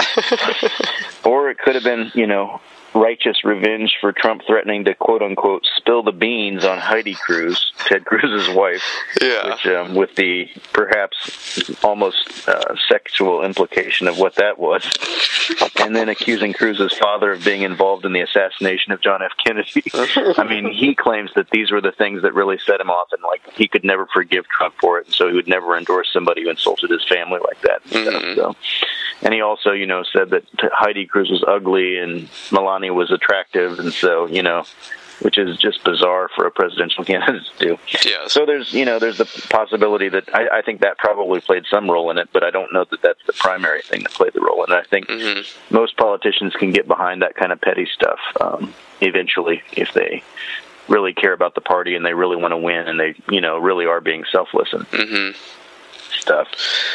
And the other interpretation that a lot of Republicans are saying is that it's a just pro- profound betrayal of the pledge that Ted Cruz took, but you know Donald Trump notably did not take at the beginning of the campaign to eventually come around and support the eventual Republican nominee. And they're mm-hmm. saying, well, he said he would, and then he didn't, so he betrayed his word, which is true, but at the same time, like the Republican primary got extremely, extremely personal in a lot of ways and stuff. And so I don't know, you know, if people can come back from that.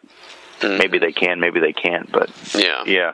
So, anyways, I think those are kind of four different ways you can read Cruz's behavior. Yeah. And I don't know what the what the correct interpretation is exactly, but yeah. Yeah, any of those is plausible. Um, it's funny that you mentioned that thing about uh, Trump uh, upstaging him with the plane there at the end.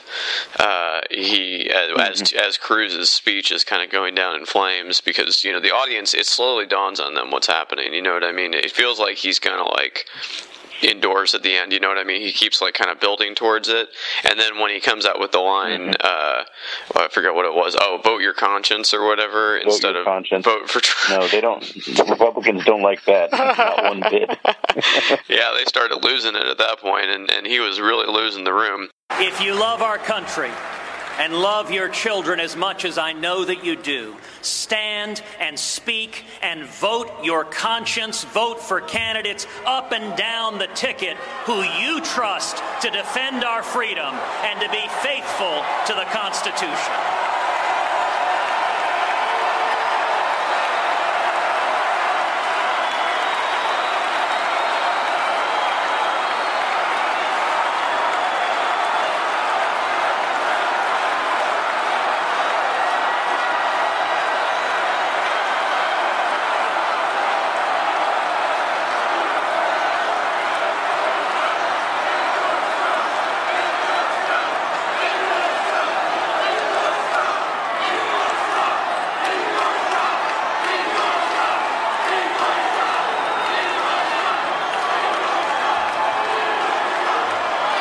I appreciate the enthusiasm delegation.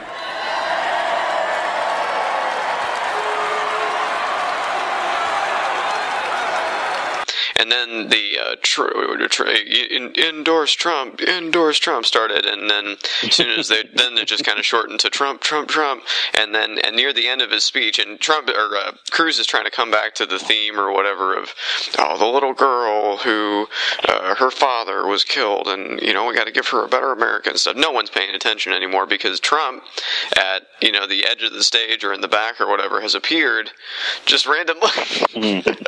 totally stealing any attention away from Ted Cruz, and Ted Cruz basically ends with no one paying attention to him, and he just kind of walks off. And he's still smiling. He's like, "Yep, I did it. I'm great for 2020. I'm ready to go." He's like, "Nailed They'll it." See, he's like, he's like, "They hate me now, but they'll realize I was right later." Mm-hmm. Exactly. that smarmy bastard. Yeah, for sure. Well, all he did is basically well, make uh, Mike look, Mike Pence look normal by comparison uh, later, when because that was supposed yeah. to be Mike Pence's big night, is the night that Cruz spoke, and then he basically, you know, uh, just you know, it was a dumpster fire, and then you know Pence had to play cleanup, so um, and anything that wasn't that was probably going to look good by comparison, so. Um, yeah. So that Melania thing and the Cruz speech. Did you catch any of the Trump speech at the end there? Oh, I watched. I think I watched all or most of the Trump speech. But before we get to that, what about the Carson speech and the Christie speech and the Giuliani speech? I didn't actually watch any of those. What did you think of those? Well, the Giuliani one I caught clips of, and he was extremely manic. I mean, he was like totally amped up and everything, and using way too much energy. Hmm. I don't really remember anything that he said, but he was really manic when he was up there. And Chris Christie held like a mock trial of Hillary Clinton because you know his big thing is he used to be a prosecutor, and so he's going to prosecute Hillary Clinton. Mm-hmm.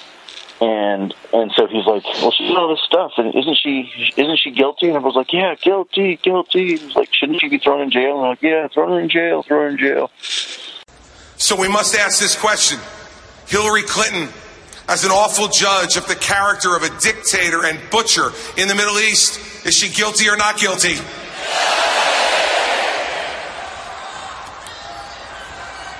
Next, next in Iran. She launched the negotiations that brought about the worst nuclear deal in history. Let me be clear America and the world are measurably less safe and less respected because of the Iran deal that Hillary helped cut.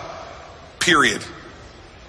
After she launched those negotiations, she became the biggest cheerleader for this agreement in the end. It's a deal that will lead to a nuclear Iran, an Israel that will be less safe and secure, and a much more dangerous Middle East. So let's ask it. Hillary Clinton, as an inept negotiator of the worst nuclear arms deal in American history, is she guilty or not guilty? Next.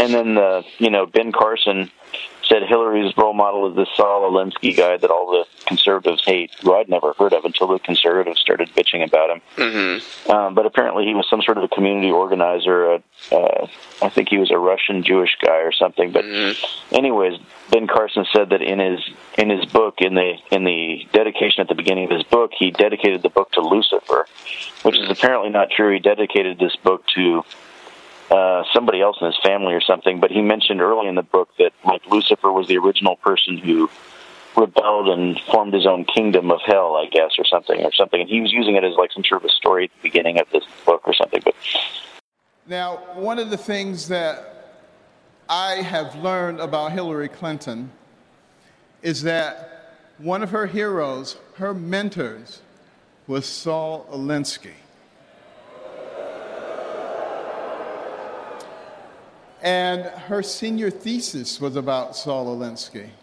This was someone that she greatly admired and that affected all of her philosophies subsequently.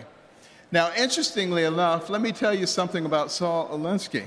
He wrote a book called Rules for Radicals. On the dedication page, it acknowledges Lucifer, the original radical who gained his own kingdom Now, think about that. This is a nation where our founding document, the Declaration of Independence, talks about certain inalienable rights that come from our Creator.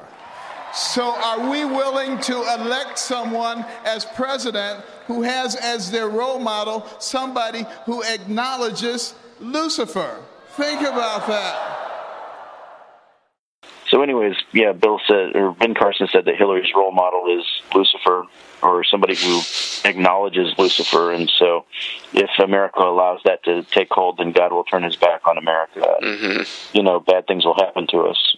Yeah. Which is probably what will happen if we elect Trump, actually. But um, then, continuing with the attacks on Hillary, there was Al Al, let's see, Al Baldasaro, who is apparently a New Hampshire state representative and Trump advisor on veterans issues. Mm-hmm. And he said that Trump, or no, he said Hillary Clinton should be put on the firing line and shot for treason. Wow.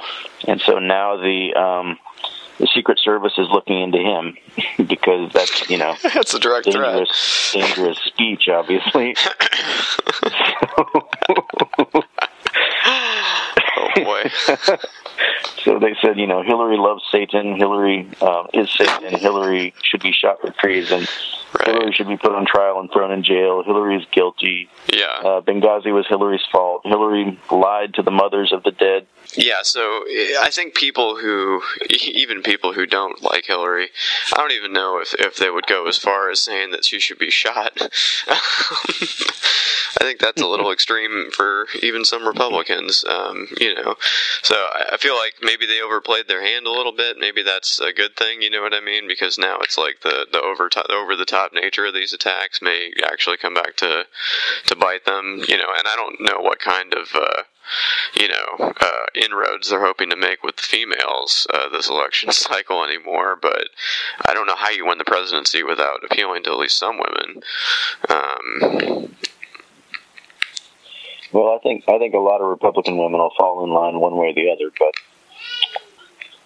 yeah, I don't know. It's a mess. Uh, obviously, I think it's a lot of red meat. You know, Republicans hate Hillary Clinton, and they have you know twenty 30 years almost, 26 years probably. So mm-hmm. they, you know, this is all pretty good for them to hear, I think, for most part. But uh, I'm sure some of them acknowledge it's over the line. But like, I think, I don't know. I don't think it was an accident that they definitely on the first day they led with Benghazi. Mm-hmm. So. Yeah, that definitely wasn't. Um, yeah. Um, well, and then we, I think, well, let me see. Hold on. Let me see if there's anything else before we come to Trump's speech. I think that, um, let's see, earlier in the week, also, there were some Code Pink activists. Um, one woman, Jodie Evans, held up a, a, banner that said no racism and no hate. Mm-hmm. um, an elderly couple tried to pull it out of her hands, but she was stronger and pulled it away from them. And then Republican security and everybody came over and tried to cover her up with American flags. And at one point, they held the American flag upside down, trying to block the no racism, no hate message. So I think there's a you know there's some sort of a message there, or some sort of an ironic. I don't know. There's something there. Yeah, that's some symbolism. Um, yeah, two other women, Alli McCracken and Chelsea Byers. One of them held up a refugees welcome sign during the Giuliani speech. So, mm-hmm. anyways, these these activists were pretty uh, pretty active during in the crowd at certain times and stuff. So, right, right. Uh, speaking of the crowd, uh, you mentioned that you wanted to talk a little bit about uh, Alex Jones crashing the uh, the Young Turks uh, filming location, which I've seen bits and pieces of. Um, I think we should say that Alex Jones was a special guest of the Trump campaign uh, in the in the hall. That's how he got in there.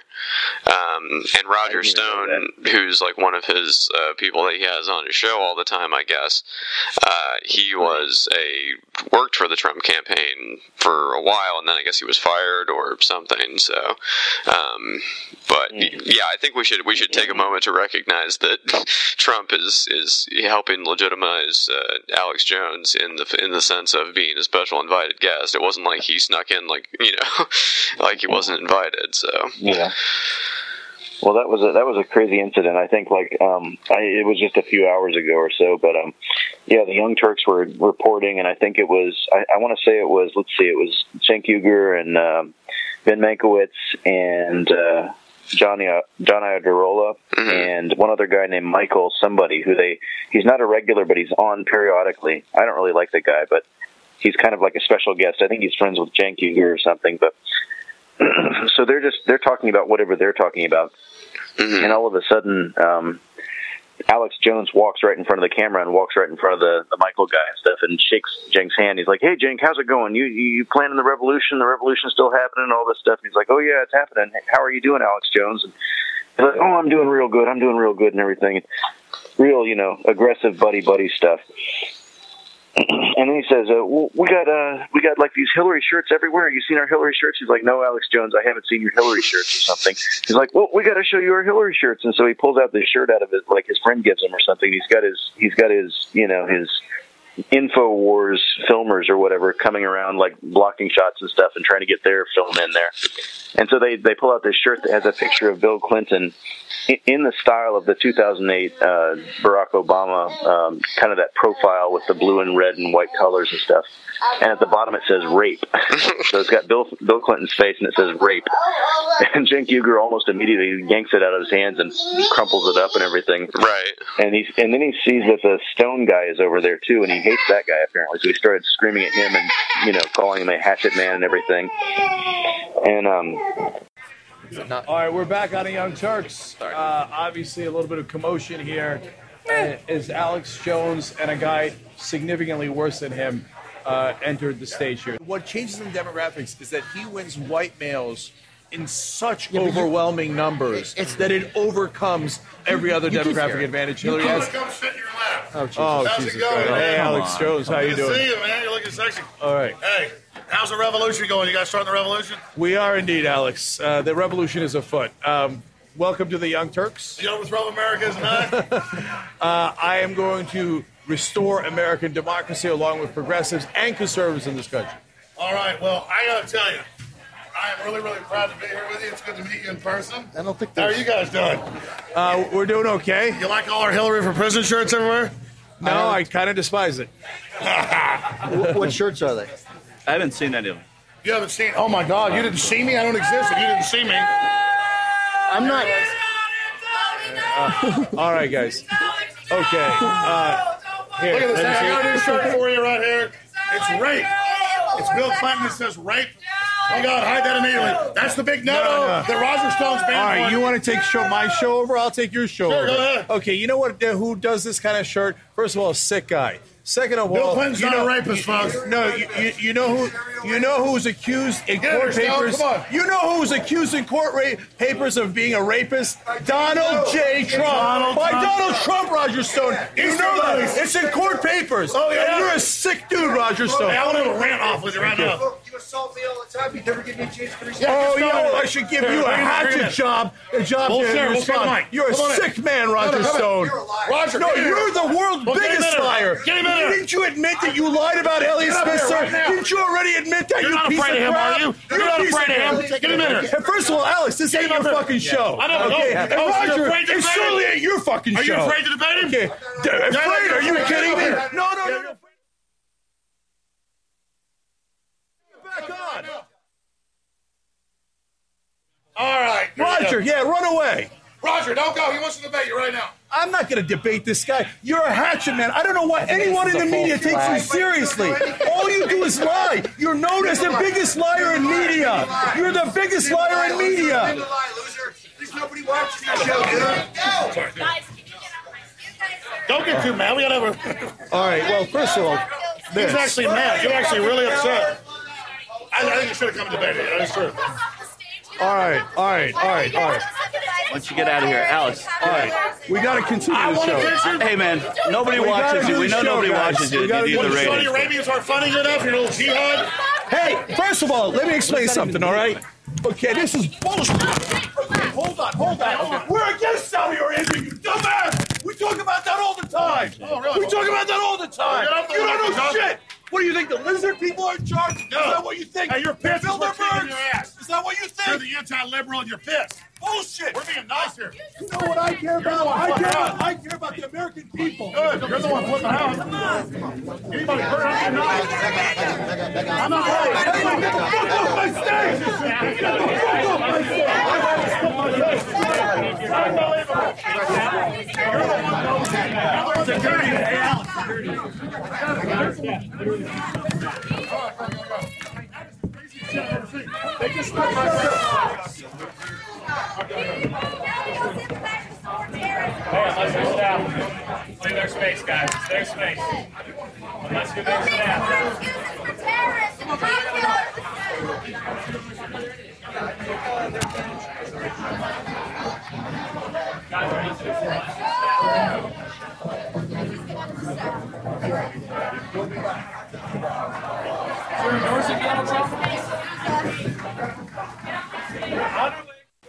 finally, like you know, Alex Jones just won't quit, and so finally, Cenk Uygur stands up and like throws down all of his uh, recording equipment on the ground and gets in his face, and there's about to be a fight, and and Mankiewicz takes off his jacket and like he's trying to restrain Cenk Uygur, and then a bunch of people pour in there, and finally, I think some security guards or somebody came in there and kind of separated people a little bit.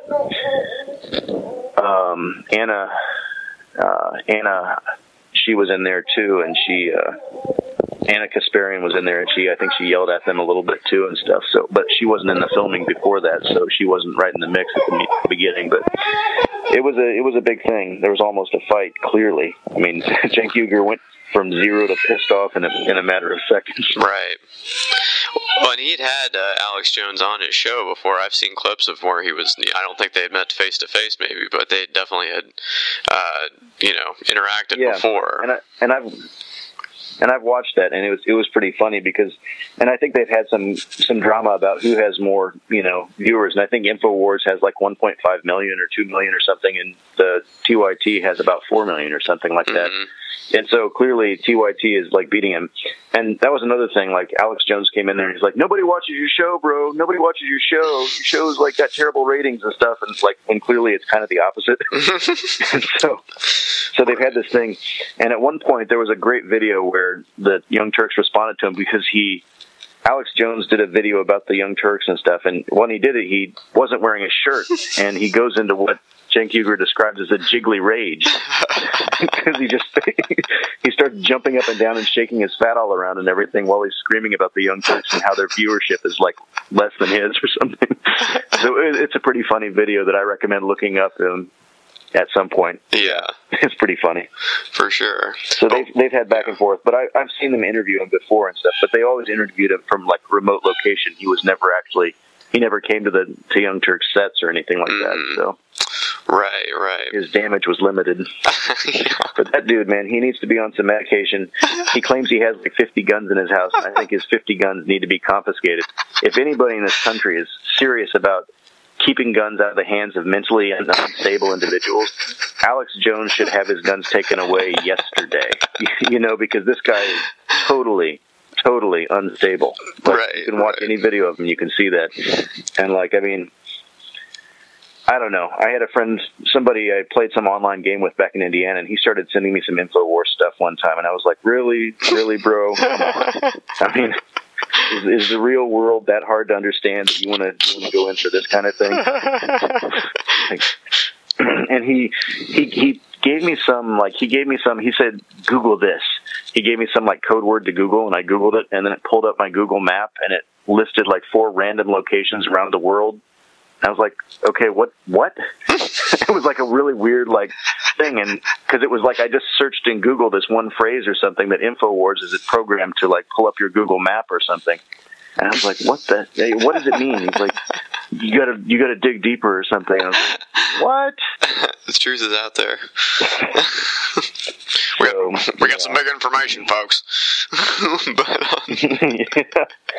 And you know what I'm very disappointed about is like I mean you know like Waking Life and those movies. I forget who the director was. I, uh, Paul, or, uh, sorry, Linklater, Richard Linklater.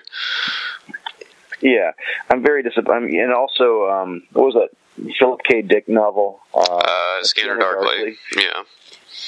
Yeah, I mean, all those movies that this guy did, he used to have Alex Jones in each one of his movies. Well, he was only in two, I think, but it was a, and they were both the rotoscoped ones. So they, well, I don't, he wasn't actually, you know, it was a, it was a cartoon version. But yeah, um, It it just disturbs me because a, a clearly gifted director, has, you know, closely connected himself with this maniac. Well, to be Um, fair, I think he also is from Austin, Texas, where Alex Jones is based. So I'm sure that even if you don't agree with Alex Jones, I'm sure he's more of a presence in your life than if you were living in you know Massachusetts or something. So Yeah, well, I don't know. I, I don't. I can't imagine he'd be a positive presence in his life. Uh, the, the point. I mean, maybe maybe back when the movies were made, he hadn't gone full. You know. Oh, I don't know. He he was always kind of uh, reaching in that direction or whatever. Um, there's a really interesting book you should read uh, by Jon Ronson called "Them: Adventures with Extremists," uh, which uh, okay. uh, he also made a documentary of uh, called "The Secret Rules of the World," where uh, Jon Ronson, who uh, you know who Jon Ronson is, right? Nope. Oh, uh, he wrote "The Men Who Stare at Goats." He wrote. Um, Okay. Yeah. Yeah. I've heard of that. yeah, yeah. Anyway, he and Alex Jones. This is before Alex Jones was Alex Jones. I mean, this is the thing that basically made Alex Jones was that he and Jon Ronson and a couple other people snuck into Bohemian Grove in Northern California, where the elite leaders have their like summer camp romp. The the is this the the Vanderbilts or the Bilderbergs or the what the hell the name? Yeah, yeah. It's all the yeah, exactly. It's it's all the same. The Rothschilds or Sure. whoever the hell the, the New World Order is. Yeah, of course. like- so this is the summer camp. There's some really yeah. Did, did you ever? I mean, okay, you've got another another video you've got to watch of Alex Jones's that you got to see is um, this one where he's talking about how Michelle Obama is a transvestite, and so Barack Obama is by implication a gay man, and you can see it because her arms are big. And who is that woman who died? She was a celebrity. She died of uh, I don't know two years ago, three years ago, or something, and she was kind of an old actress, older actress, Mm-hmm. very pro-Israel, um, kind of anti-Obama. Hmm. I don't know. Uh, I can't remember her name actually, but anyway, she died. And Alex Jones has this thing where he's talking about her death, and he said um, she went in for surgery, and uh, they they poured fire down her throat. She was a fire breathing goblin. Liberal media or something. He, his voice changes into this dark, evil voice, and he starts cackling like a monster. And he's talking about this dead woman turned into a firing breathing goblin when she died. Uh, are you thinking of Joan Rivers? Yes, that's exactly who it was, Joan Rivers. And he, he said that Barack Obama and, and um, you know, his transvestite wife, Michelle Obama, um, went into the surgery or something to pour fire down her throat to kill her and turn her into a fire breathing goblin. Oh. so that's that's the level he's operating at. Sure. So it, but it's it's you've got to watch the, how demented and unhinged this video is, and then you just got to remember that this this man owns firearms. yeah, lots and lots of firearms. Yeah. Well, anyway, so yeah, so Alex Jones and Roger Stone crashed the TYT broadcast, and that's just a little background on that. I don't know, depending on who your who your listenership is. I hope we don't have any info warriors in the in the audience. Although, if there are, maybe you could interview one of them and get to the bottom of it all. Oh, I don't know. I don't know if we want to go that deep. Uh, we might find some lizard people down there. Um, but Yeah. you never know. Bob, I mean, come on, don't talk about the lizard people. I mean, that's us, right? We're lizard people. That's right. The secret's out. Oh man, I shouldn't have said it. Um, oh boy. Um, now there was a norovirus outbreak uh, at the at the convention. Uh, you want to talk a little bit about that? Yeah. yeah, that's well. The headlines wrote themselves, and they, you know, they said, you know, it's a shit show, and now it's like a literal shit show and stuff, right? right. exactly. Uh, I was depressed. I was a little depressed that it didn't seem to spread any farther than the California Republican delegation. But I don't know. It was just, you know, it was like it's like biblical plagues were visited on the Republican National Convention this year. Right, right. Evangelicals couldn't put it together. so Why do you think there were so few protests though at the at the convention? What did you make it? I was expecting more. I yeah, I was too, and I don't know if it's a matter of the the uh, killings of African Americans and the you know the killings of police, kind of the tit for tat going back and forth with all this stuff recently. I don't know if it was you know a fear of uh, you know Minutemen and kind of right wing gun carriers blowing people away. I don't know if it was.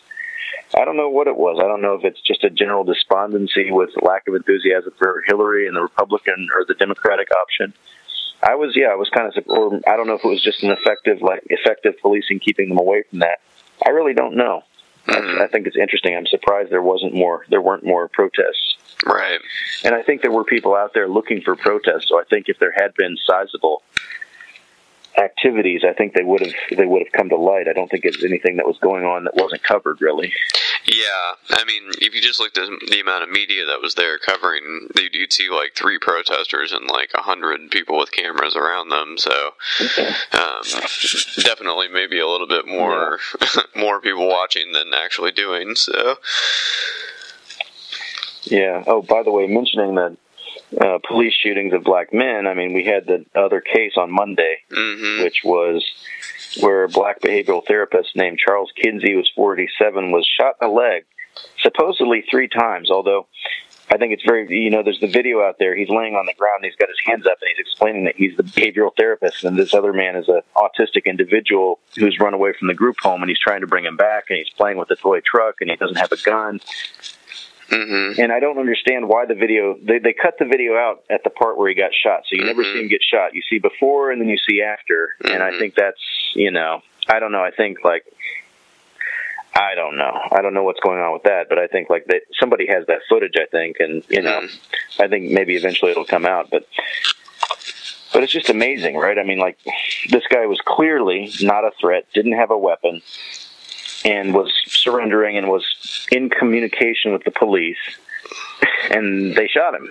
I mean, you know, and you know, and I, you know, back in Indiana, I worked on a, I worked in a group home. We had, you know, seven individuals who were we were taken care of, and you know, I so it hits home for me. I mean, I'm not a black man, so I'm not at that risk, but you know, taking care of them was, you know, at times challenging. At times, you know, they would go off and do things that they weren't supposed to do, and you and other people had to try to take care of them, and you know, and I just can't imagine trying to do that job and also having guns drawn on me at the same time while I'm, you know, also responsible for an individual who mm-hmm. cannot be responsible for himself legally in a dangerous situation and getting shot. Yeah, for sure. And he apparently he said he asked in the interview he said he asked the officer after he got shot he said sir why did you shoot me and the police officer said I don't know Yeah, I saw that too. That was pretty amazing. Um, yeah, there's a few things going on with this. I mean, first of all, you always hear the refrain from people where it's like, just do what the cop says and you'll be fine. Only people that get shot are people that are resisting or not listening to the cop. And I always listen to the cop, and that's why I'm fine.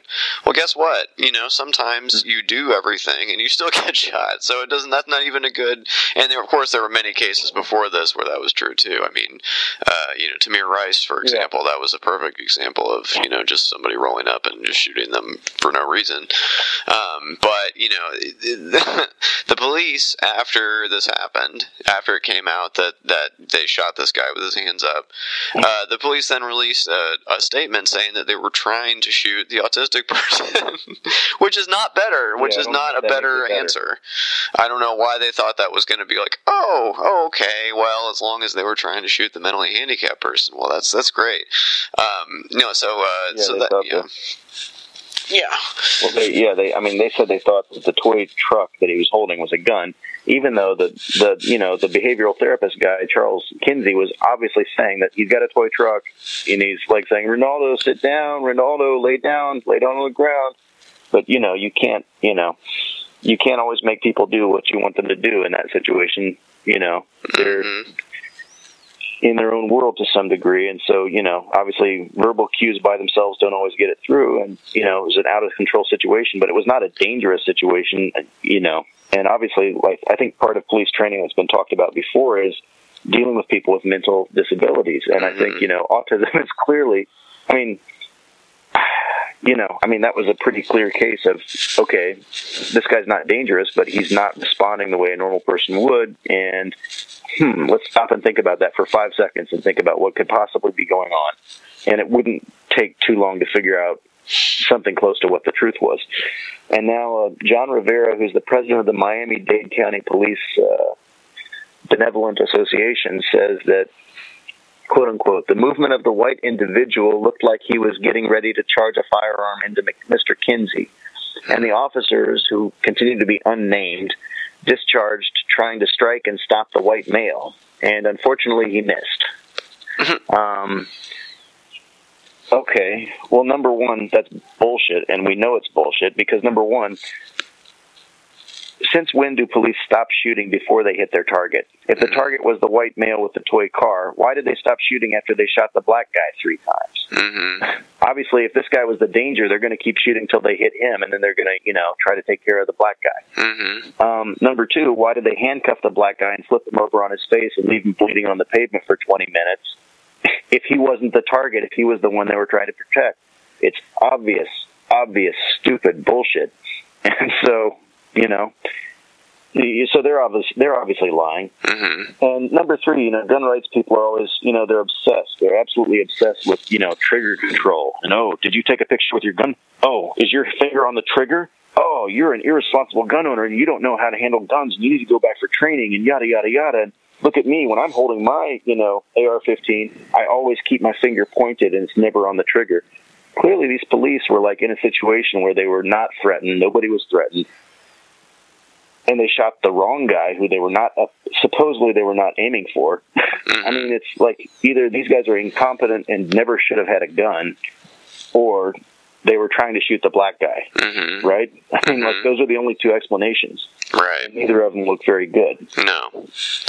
Yeah, it's and, it, and it just comes to the point where it's like, anytime you know, anytime the police have a gun pointed at a black guy, I mean, is it like there's some sort of a subconscious magnet that just you know their fingers automatically pull the trigger? I mean, it's like they hmm. can't help themselves at this point. I'm, I, you know, there's good cops and bad cops out there, but this is just after the last several weeks that we've had. It's amazing that hmm. this kind of a stupid shooting could happen right now. Yeah, yeah. Well, I mean, you could also say that you know we've we've failed mental health so badly in this country that we've almost kind of left the police to be the only ones to clean up the mess or, or deal with with mentally handicapped people and, you know and this is what you get because people obviously don't know how to deal with the situation or you know like you said like none of the options are good. Um, so i mean do you think that that's is that argument persuasive at all to you that police are just asked to do too much Well, I mean, I think you know um, Charles Kinsey was trained and left to deal with the behavioral issues of a mentally handicapped individual, but he was not allowed to do his job in public. right. So, you know, I don't think it's like I, I do think part of the I think part of the police training needs to be dealing with the de-escalating situations and dealing with uh, you know people who are not just mentally handicapped, people who are suicidal or people who are you know there was another shooting in California I think last week of somebody. They were chasing somebody. They pulled over the wrong guy and he didn't comply with them fast enough and his lack of compliance was maddening to watch. But then they shot him multiple times and they you know and they killed him. But he said before they killed him, he said, "I hate my life," and then he started walking towards them, and they shot him to death. Uh, well, they shot him on the ground, and then after they shot him in the chest with a shotgun, or shot him in the belly or the chest, his hands probably instinctively went toward his chest, and they said, "Get your hands away from your belt." And then they shot him some more until he died on the ground. It's mm. like, okay, number one, you're chasing the wrong guy, and obviously this guy had some serious mental issues, which is why he, you know, maybe it was suicide by cop or something, but when somebody tries to suicide by cop, if they don't have a weapon, and if you've got them already shot on the ground, and you could rush in and you know, it's just you don't have to oblige them. You know, mm-hmm. If somebody wants to suicide by cop and they don't have a weapon, obviously, and you've already hit them and disabled them to some degree, um, you know, I don't know. I, I don't want to see you know police officers put in more risk than they have to be, but part of it, it's a risky job. And once you've already shot a guy on the ground with a shotgun, and you've got several people covering him, I think somebody could run in, pull the hands away, and just say, "Okay, does this guy have any weapons? And if not, what do we need to do now? We don't got to shoot him some more." So, Yeah, I think some of the maddening things to watch with these videos, as you've kind of pointed out, is the not just the response during and uh, you know before the shootings, is is the kind of lack of concern for the people after. Um, you know, if you go to Tamir Rice, uh, you know his sister, you know, runs up after he's shot, and they handcuff her and you know she's she's stuffed and cuffed, and she's just running over because her brother just got shot, and you know you see Eric Garner uh, getting choked out in New York City, and yeah, he's just laying there, and no one seems very concerned. Uh, no one's really taking any quick action to see if this person's okay. Maybe they really were telling the truth about not being able to breathe. Uh, you mentioned this guy, the, the Kinsey guy, getting handcuffed uh, face down in the middle of the street after he's shot mistakenly, apparently, allegedly. Um, you know, it's just yeah. And I can, I can, I think I can understand that from the from the CYA perspective. Cover your ass, right? Right. Like if you shot this guy mistakenly and he doesn't have a gun and you were aiming for the other guy, it's probably in your interest to cuff this guy, make him look like he might have been doing something wrong. Hope nobody was filming on their camera so you could spin a story and you know make out like oh well he did something suspicious and that's why we had to do it. Mm-hmm. so i can understand and you know like the the guy who got shot in the car the other day. I mean like they handcuffed his his girlfriend and they took his daughter out of the car and stuff like that. I mean like handcuffing the girlfriend it didn't appear that she had done anything except film the film the incident. Mm-hmm. but it was you know it's just infuriating to watch. It's uh totally ridiculous and it seems like they can't control themselves at all. Mm-hmm of course, you know, killing the cops and stuff in retribution or you know that's not acceptable either. But um, I don't know. You know, I think when people see this kind of targeting and they experience this targeting in their own lives for so long, I think it's it's you know to not expect that there's going to be some blowback from that is uh, unrealistic. Mm-hmm. It's kind of yeah, it's almost amazing that more hasn't happened. I mean, of course, like we said, we. It's horrible that you know the thing in Dallas, and of course the thing in Baton Rouge, where where police officers have been specifically targeted. But that's another thing I wanted to to say about those particular incidents. Let's not forget that those people also had mental issues directly related to the fact that they were military veterans. Um, both the shooter in Dallas and uh, Baton Rouge had done tours of duty overseas in, in Iraq and Afghanistan and things. So let's not mm-hmm. forget that, that that's a definitely you know there there we have mental illness playing into this again and, and PTSD. I'm sure. Um, you know, you mix that up with guns and all these videos, and, and it just seems like a recipe that is just bound to happen. You know what I mean? And we're just we don't we don't take care of people in this country, especially veterans. And you know, with as many freely available guns as there are, it's like yeah.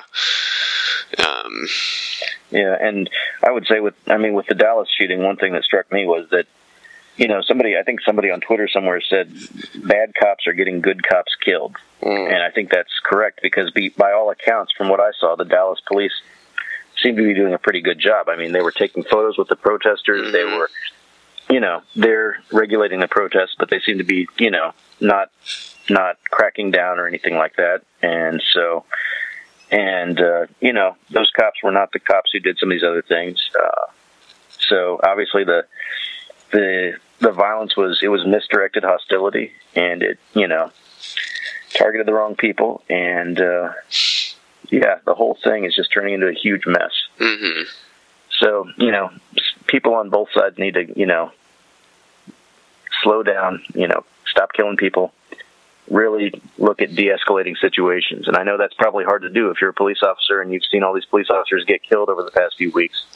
You may not be in the mode to, you know, de escalate when you're dealing with African American, you know, uh, suspects or individuals that you just happen to be interacting with in the community. But you know, it's it. At some point, somebody's going to have to take some risks in order for it to get better before it gets worse. Mm-hmm. because there's only two ways it can go from here. Yeah. What do you make of the uh, all lives matter, Black Lives Matter uh, kind of dichotomy? Um, well, I, I think it's you know obvious that uh, all lives matter is is kind of a joke. I mean, like we we all know what it means. It means you know, shut up, stop talking about it, you know, stop pretending you're special. But the thing is, like, I mean, like, uh, you know, we we all see what's happening. We all know that, you know, based on studies, people are more likely to associate, including a, a lot of people. A lot of people are more likely to associate negative things with African Americans. Like they do these, you know, scientific studies where they test your association of positive and negative words with black or white individuals, and everybody, including African Americans, is quicker to associate the negative things with the African American images. Mm-hmm.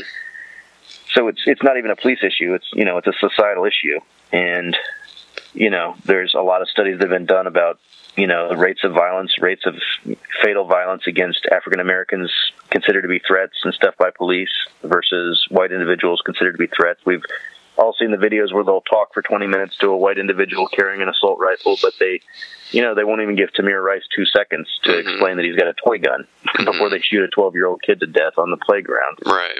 Um, you know, and that's that's just one incident. That's you know, or a couple of incidents with the the white individuals being talked down by you know police officers who are bending over backwards, saying, you know, we know you got your Second Amendment rights. We know what you're right. We just want you to calm down and put the gun down. Let's just talk. You know, it's like and, you know, it's just you know.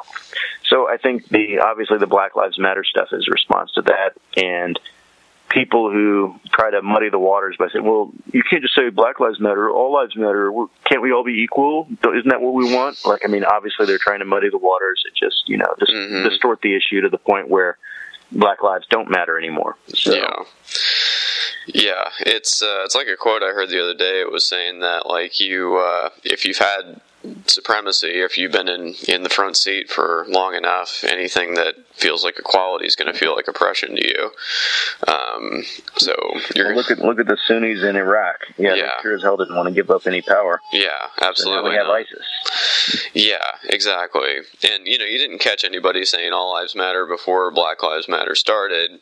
Nor nor did you say like uh, you know nobody had Straight Pride Day before there was you know Gay Pride, and you know what I mean. It's it's just like anytime there's a minority group that tries to stand up for their rights, these same people will just be like, "But isn't everyone?" It's like you know, it's like running through a cancer ward and yelling, you know, uh, "Do there are other diseases?" You know, like.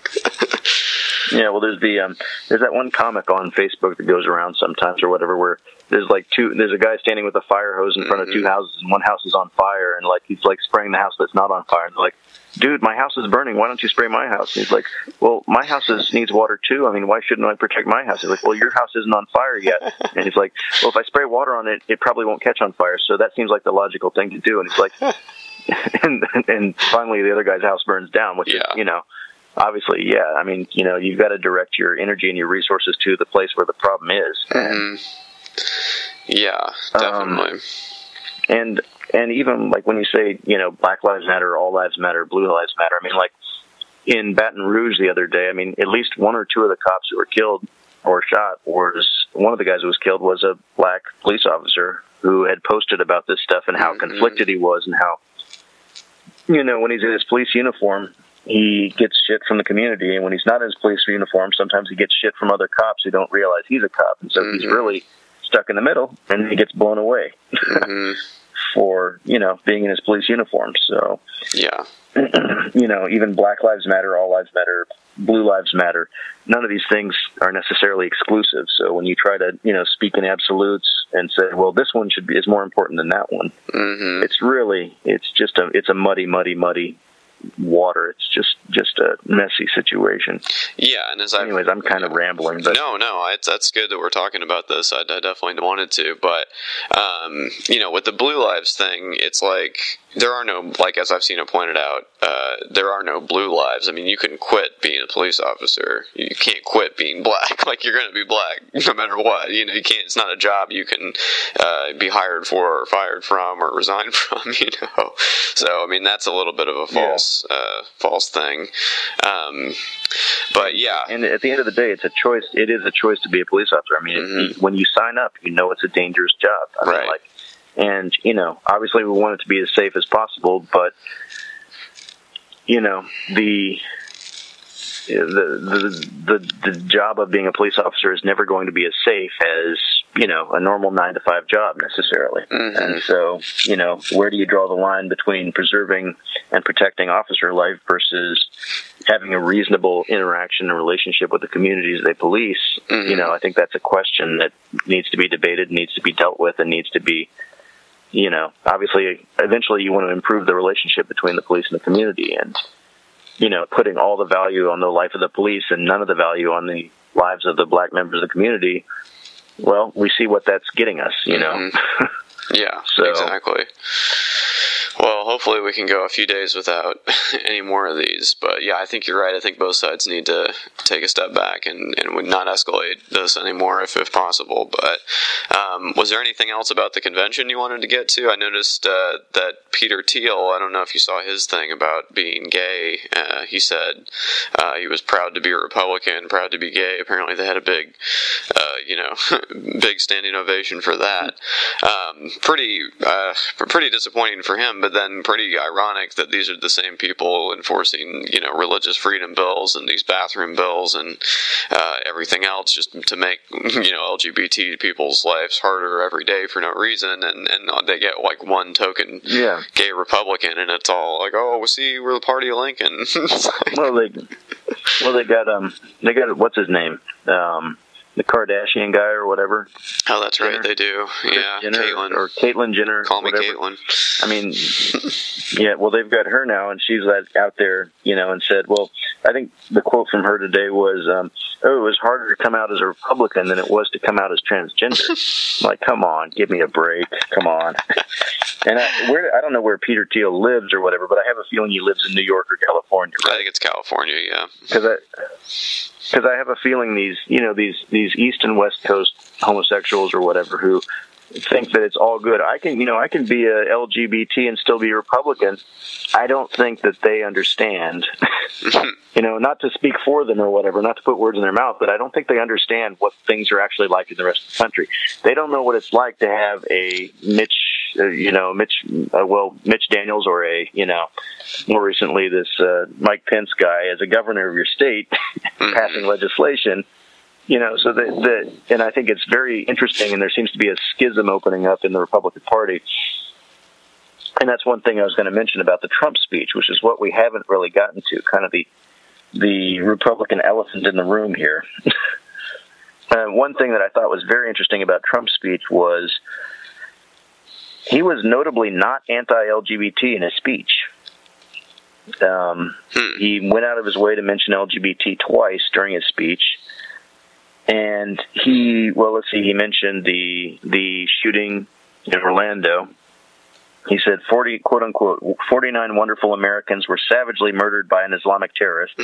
of course, he's, you know, mentioning the Islamic terrorist part, not the fact that the guy was probably a closeted homosexual himself who had some very, you know, uh, conservative anti-gay religious beliefs that compounded that situation and gave him a complex about it that led to the violence. But you know, so okay, so at least you know Donald Trump is throwing out some throwing a bone to the gay community. Mm-hmm. He said this time the terrorists targeted LGBTQ community. No good, and we're going to stop it. okay, he was very he was very careful in his pronunciation of LGBTQ. He clearly didn't want to mess that up. He said he would protect our quote LGBT um, citizens from the violence and oppression of the hateful foreign ideology. Believe me.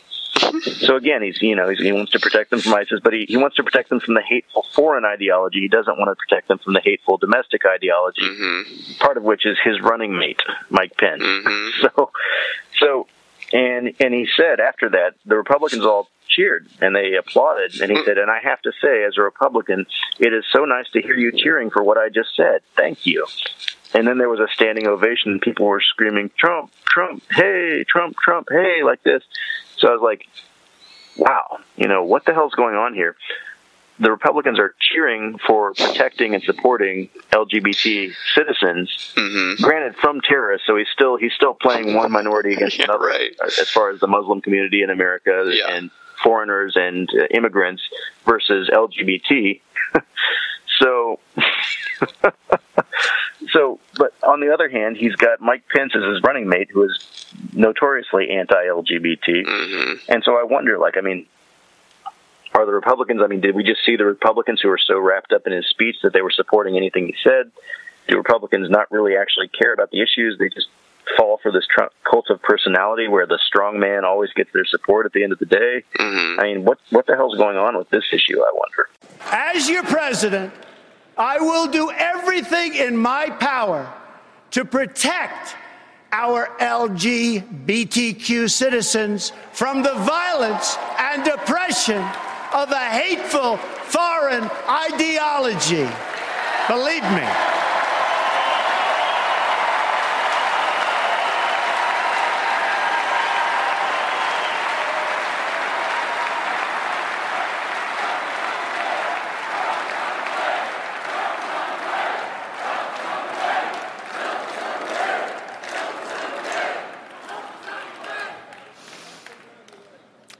To say, as a Republican, it is so nice to hear you cheering for what I just said. Thank you. Yeah.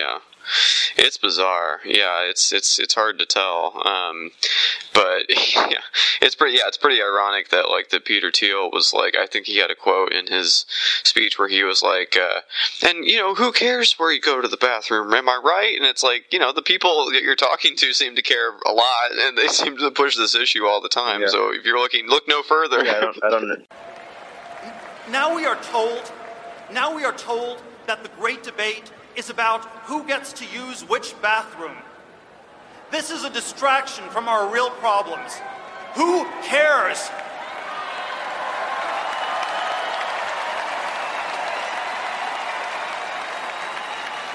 Of course, every American has a unique identity. I am proud to be gay. I am proud to be a Republican. But most of all, I am proud to be an American.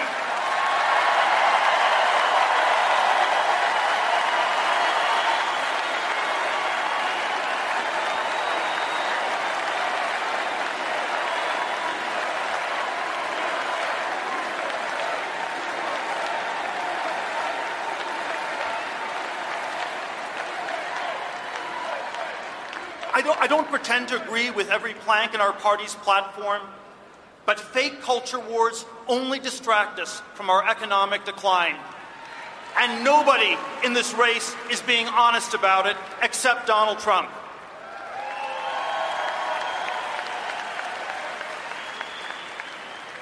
While it is fitting to talk about who we are, today it's even more important to remember where we came from. For me, that is Cleveland and the bright future it promised. When Donald Trump asked us to make America great again, he's not suggesting a return to the past. He's running to lead us back to that bright future. Tonight, I urge all of my fellow Americans to stand up and vote for Donald Trump.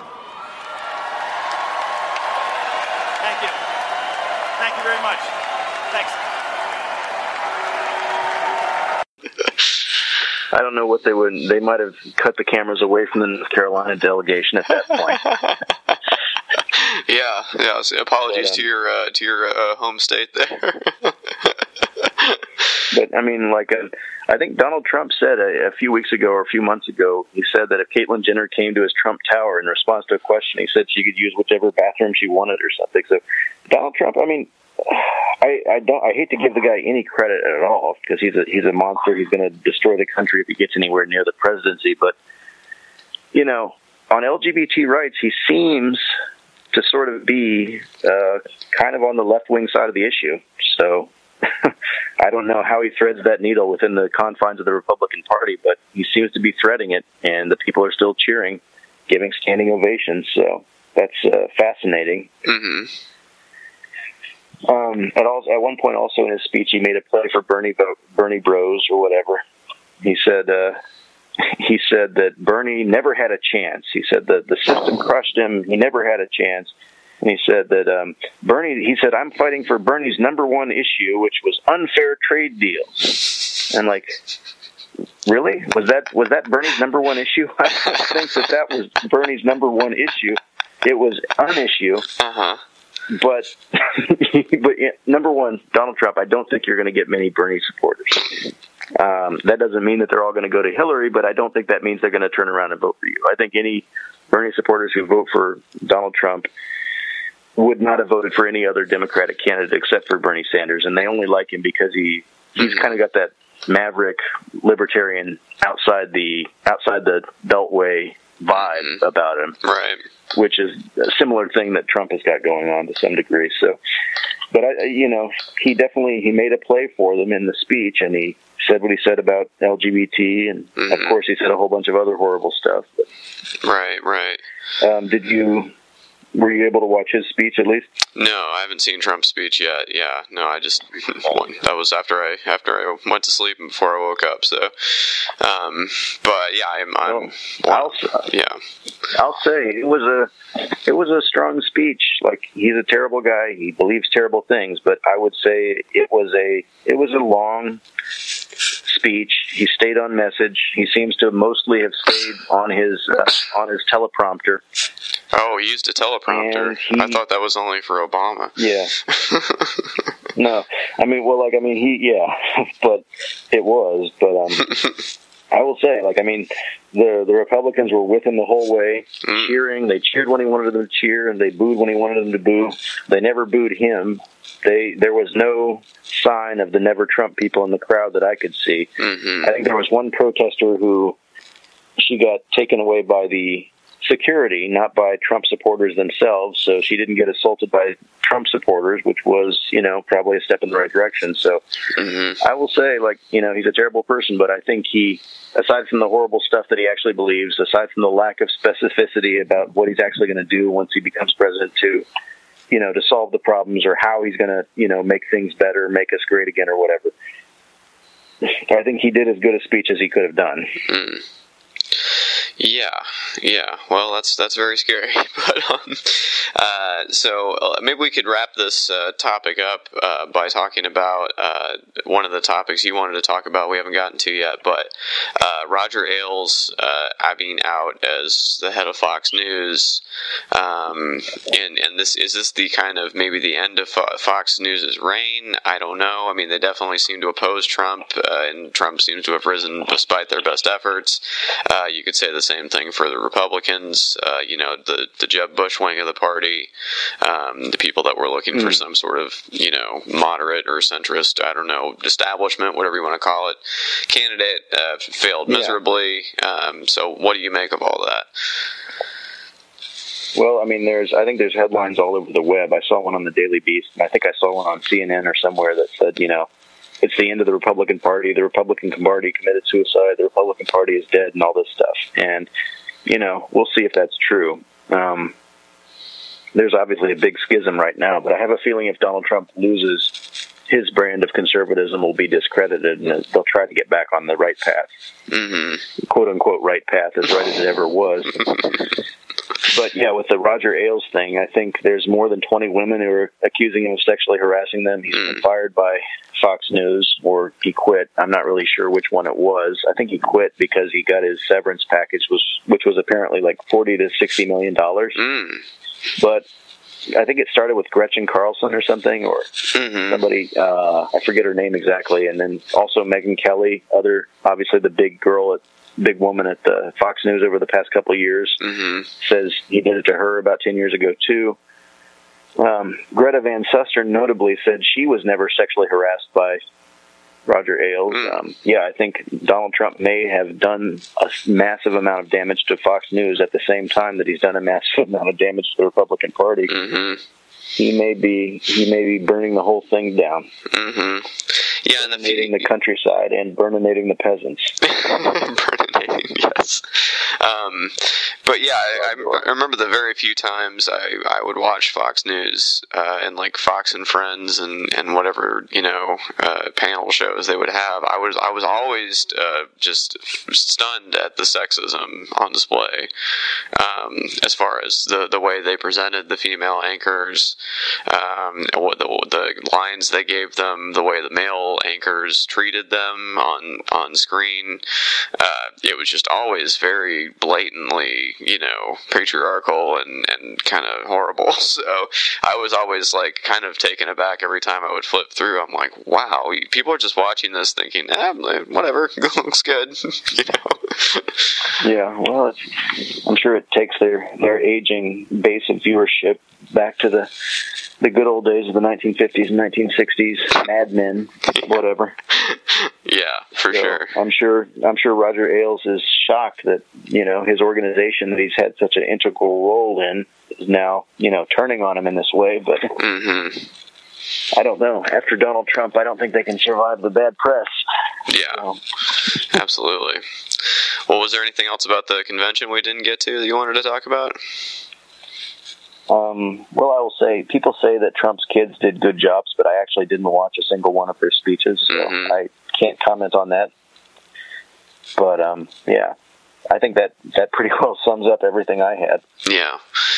Well, it was it was a nightmare, and um, I'm glad it's over. And you know, I'm glad there was no violence. I'm I'm a little disappointed as you are that there weren't more peaceful protests. Uh, but you know, uh, respect to the people that that did do it. Um, you know, because that probably took a lot of courage to get in that crowd and, and make yourself known after what we've seen at you know previous Trump rallies and stuff. So, um, you know, I don't know if I'd have the you know whatever to to do that, but I mean, look what even happened to the Republicans who tried the, the never Trumpers on the first day there or whatever. yeah.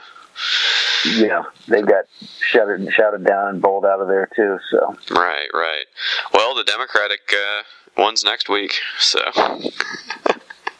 well, we'll see how much enthusiasm I can muster for this.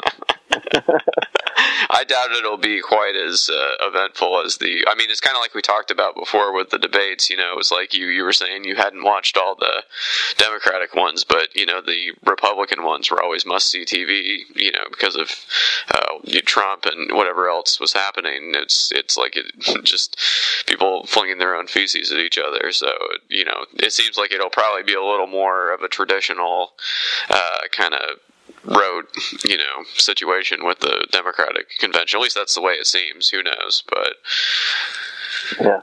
Well, I, I've heard rumors today, or I've seen them online, that Tim Kaine, the senator from Virginia, may be Hillary's VP pick. It Yeah. like she's leaning towards him, which seems ridiculous. I mean, she she lost West Virginia or something after a comment about coal, putting people in coal in a business or whatever. Mm-hmm.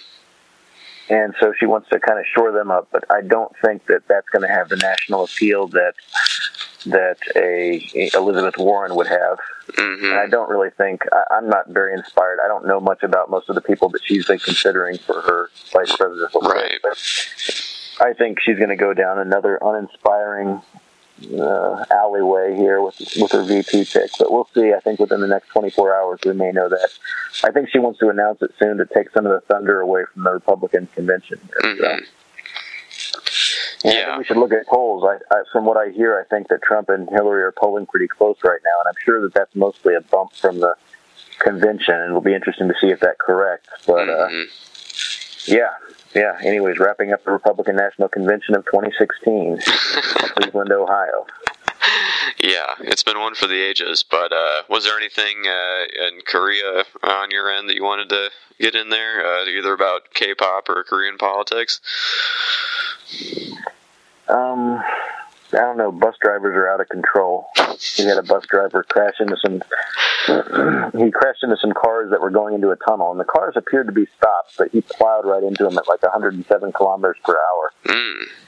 And he killed four young women in their 20s, and he wounded 37 people. And he claims that he was he fell asleep. Mm-hmm.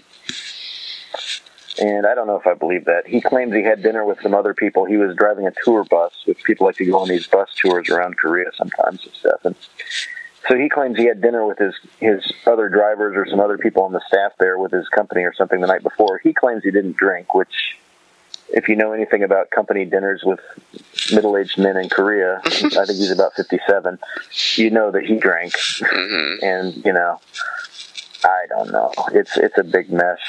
So Interesting. So that's that's kind of the that's kind of the thing that's in the news right now. I think. Uh, but otherwise, yeah, America's going to deploy the THAAD, the THAAD uh, anti-missile system or something to Korea, and some left-wing Koreans are protesting it. Right-wing Koreans are applauding it, and they found the location where they're going to put it. Uh, Pokemon Go has not rolled out in Korea um, because Korea is one of the few countries in the world that does not allow Google Maps to um, provide detailed maps of the country. No kidding. They don't want to inadvertently give away their uh, military installation locations to North Korea or China. Oh my But gosh. The other day when they they announced where they're putting the THAAD thing, they said we found a location where America and, and South Korea will be installing the THAAD missile defense system, and it's right here in this mountain or something. Like okay, but you just announced your missile location, and you say you can't have Google Maps in the country because you don't want to give away your military installations that are top secret. Mm-hmm. And in the meantime, a, a South Korean company says they're going to make a copycat game of Pokemon Go called Pororo Go or something like this. Pororo is a popular penguin character, children's character in South Korea. So they're, they're basically going to do the Samsung thing and copy Apple. Right. Copy the popular Japanese game of Pokemon Go with a lamer Korean version. They're satisfied because South Koreans are outraged that they can't play this game because they see everybody else playing it in the world. Oh yeah, well I mean, you, I was gonna say you've told me before that they're the most wired people in the world. Like they they have all the technology years before everyone. Usually, that's just so strange. I would have thought they would have been the first in line, but that's interesting. Yeah. Well, it turns out the people who made the game, the way they designed the map, they designed like these octagon shapes around the world that include the different regions. Mm-hmm. And it turns out that part of part of southeastern Korea falls under the Japanese zone, mm-hmm. which would normally outrage Koreans as a as a remnant of the colonial period or something. But people were booking, totally booking out all the buses to go to that region because in that region they could play Pokemon Go. so one or two weeks ago, like totally everything was booked. You couldn't you couldn't get to that region of Korea because these Pokemon Go players were going out there for a day or two to play Pokemon Go as much as they could. so um, I don't know. It seems like something's going to have to give there. Either they're going to have to let Google into the country, or they're going to have to make a compromise with Pokemon Go, or they're going to have to roll out this Pororo game as quickly as possible, and probably get a lawsuit from Nintendo or Pokemon or whoever the hell is going to sue them. Right. Ugh, I don't know. Well, it's it's hard to describe how quickly this has spread in America. It's like one day it wasn't there, and then everybody was like, I went out to take the trash out one day in the apartment complex here, and I saw a guy running in his in his stocking feet through the grass, looking panicked, and I was like, Oh, does this guy need help or something? And then it took me a minute, but then I realized he was just trying to catch the Pokemon, um, and I was like, Oh wow, is so. I guess this is the world now. I guess this is what I'm going to be seeing from now on. yeah. Well, I, you know, I'm not too proud to say I downloaded the damn thing. Mm. Not because I give a damn about Pokemon. I think it's stupid or whatever. But like, but the thing is, I was just like, it's an interesting new style of video game. I enjoy video games, and I'm curious about you know new, you know, this this augmented reality style of video game where you're in the real world, but you're also kind of in a in the game world as well. So I downloaded it just to see what it was about and stuff. And I went out and walked around my neighborhood for about 20 or 30 minutes. I did exercise at the, at the park near my house, and then I walked back. I didn't see a single damn Pokemon. and then I came back and I started Googling, like, Pokemon in Korea, and they're like, oh, it's not in Korea. What's going on? Oh, what's happening? And I started reading the news about it. I was like, oh, man. Okay, whatever. This is why we can't have nice things. so. Right. You posted on the status of Pokemon on the peninsula. Oh wow. That's awesome. Give updates. Yeah, for sure. Um, now, do you want to promote your uh, your YouTube channel at all?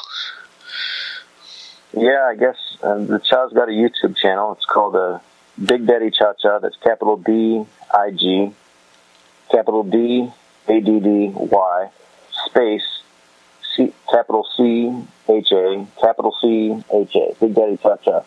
Uh, you can search that on YouTube and you can find some of my videos, mostly about life in Korea or just driving around on my bike or showing my neighborhood or where I live and all this kind of stuff. And also a little bit about politics, but not too much. I may do some more on that later. Um, I've got a new video that may be dropping pretty soon where myself and a Korean woman from my job and her boyfriend who speaks pretty good English, we are sitting outside of a convenience store and we eat a ghost pepper together. We have about 10 minutes of agonizing pain, so look for that to drop in the very near future to Big Daddy Cha Cha's YouTube account. Yeah, I've. Uh, but in the meantime, enjoy the old videos. Oh, I have been very much. Yeah, you're uh, riding around the, the, streets is fun. Um, the uh, the one where you drive right by the hospital and say that I don't forget your exact quote, but it was like that's where you go if you happen to need to deliver a baby or something like. Oh, yeah, that was funny. Yeah, if you get somebody pregnant, that's a hot place to go. yeah, yeah, exactly, exactly. Uh, that was pretty funny. And then uh, you had one where you went to the shooting range um, and you uh, busted off a few oh, yeah. rounds. BBs, not not real bullets. Nah. That's all you can do in Korea the time. but yeah, good times. Short little video, lots of fun. Yeah. So, do people look at you strange yeah, when you ride by with this on your head? A little bit, but you know, Korea's a pretty wired country, so yeah, not not too much reaction mm. most of the time. That's good. Most of the time when I'm on the bike, I'm going so fast.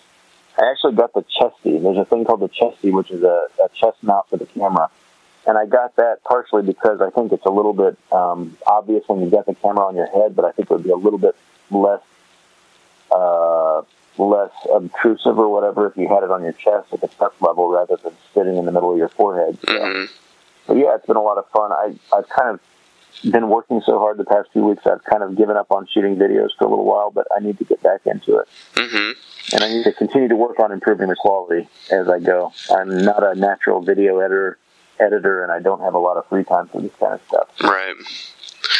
Well, yeah, definitely. But anyways, yeah. I, I probably I probably better let let you wrap it up here. I mean, my God, between the three recordings, how how much time do we have so far? Uh, well, like I edited the first two last night, and I inserted a couple of clips of uh, Stephen Colbert and, and Mike Pence uh, into them. Uh, so we're we were already up to I think an hour and twenty before this, and this will be probably another hour and twenty, and then I'll probably have about you know ten minutes of you know music and talking and whatnot. So I think we're we're pushing up on being maybe the longest episode, or there in the realm, close to three hours. But um, well, hopefully it's entertaining for people. I mean, but I think I think with the Republican National Convention, and to really go into, you know, we could just mention the things that happened and give kind of a cursory overview. But I think to really get into what happened and talk about what's going on in the world stuff, I think especially with a, a week long event like this, as well as the shootings and everything else that's been going on in America, I think I think it does it is worthwhile to go into a little more depth with that. And Pokemon too, also important. Yeah, absolutely. but uh, yeah, I thank you so much for uh, going on this journey with me, and uh, hopefully we can do it again here soon. I'm sure there'll be much more to talk about here coming up. So. Oh, absolutely. Yeah, we'll, we'll look at what we can do possibly for the uh, Democratic convention if you want. Yeah, yeah, definitely. But, uh, well, have a good night there, John. I'll talk to you soon. All right. Thanks again, Bob. All right. Bye-bye. Bye.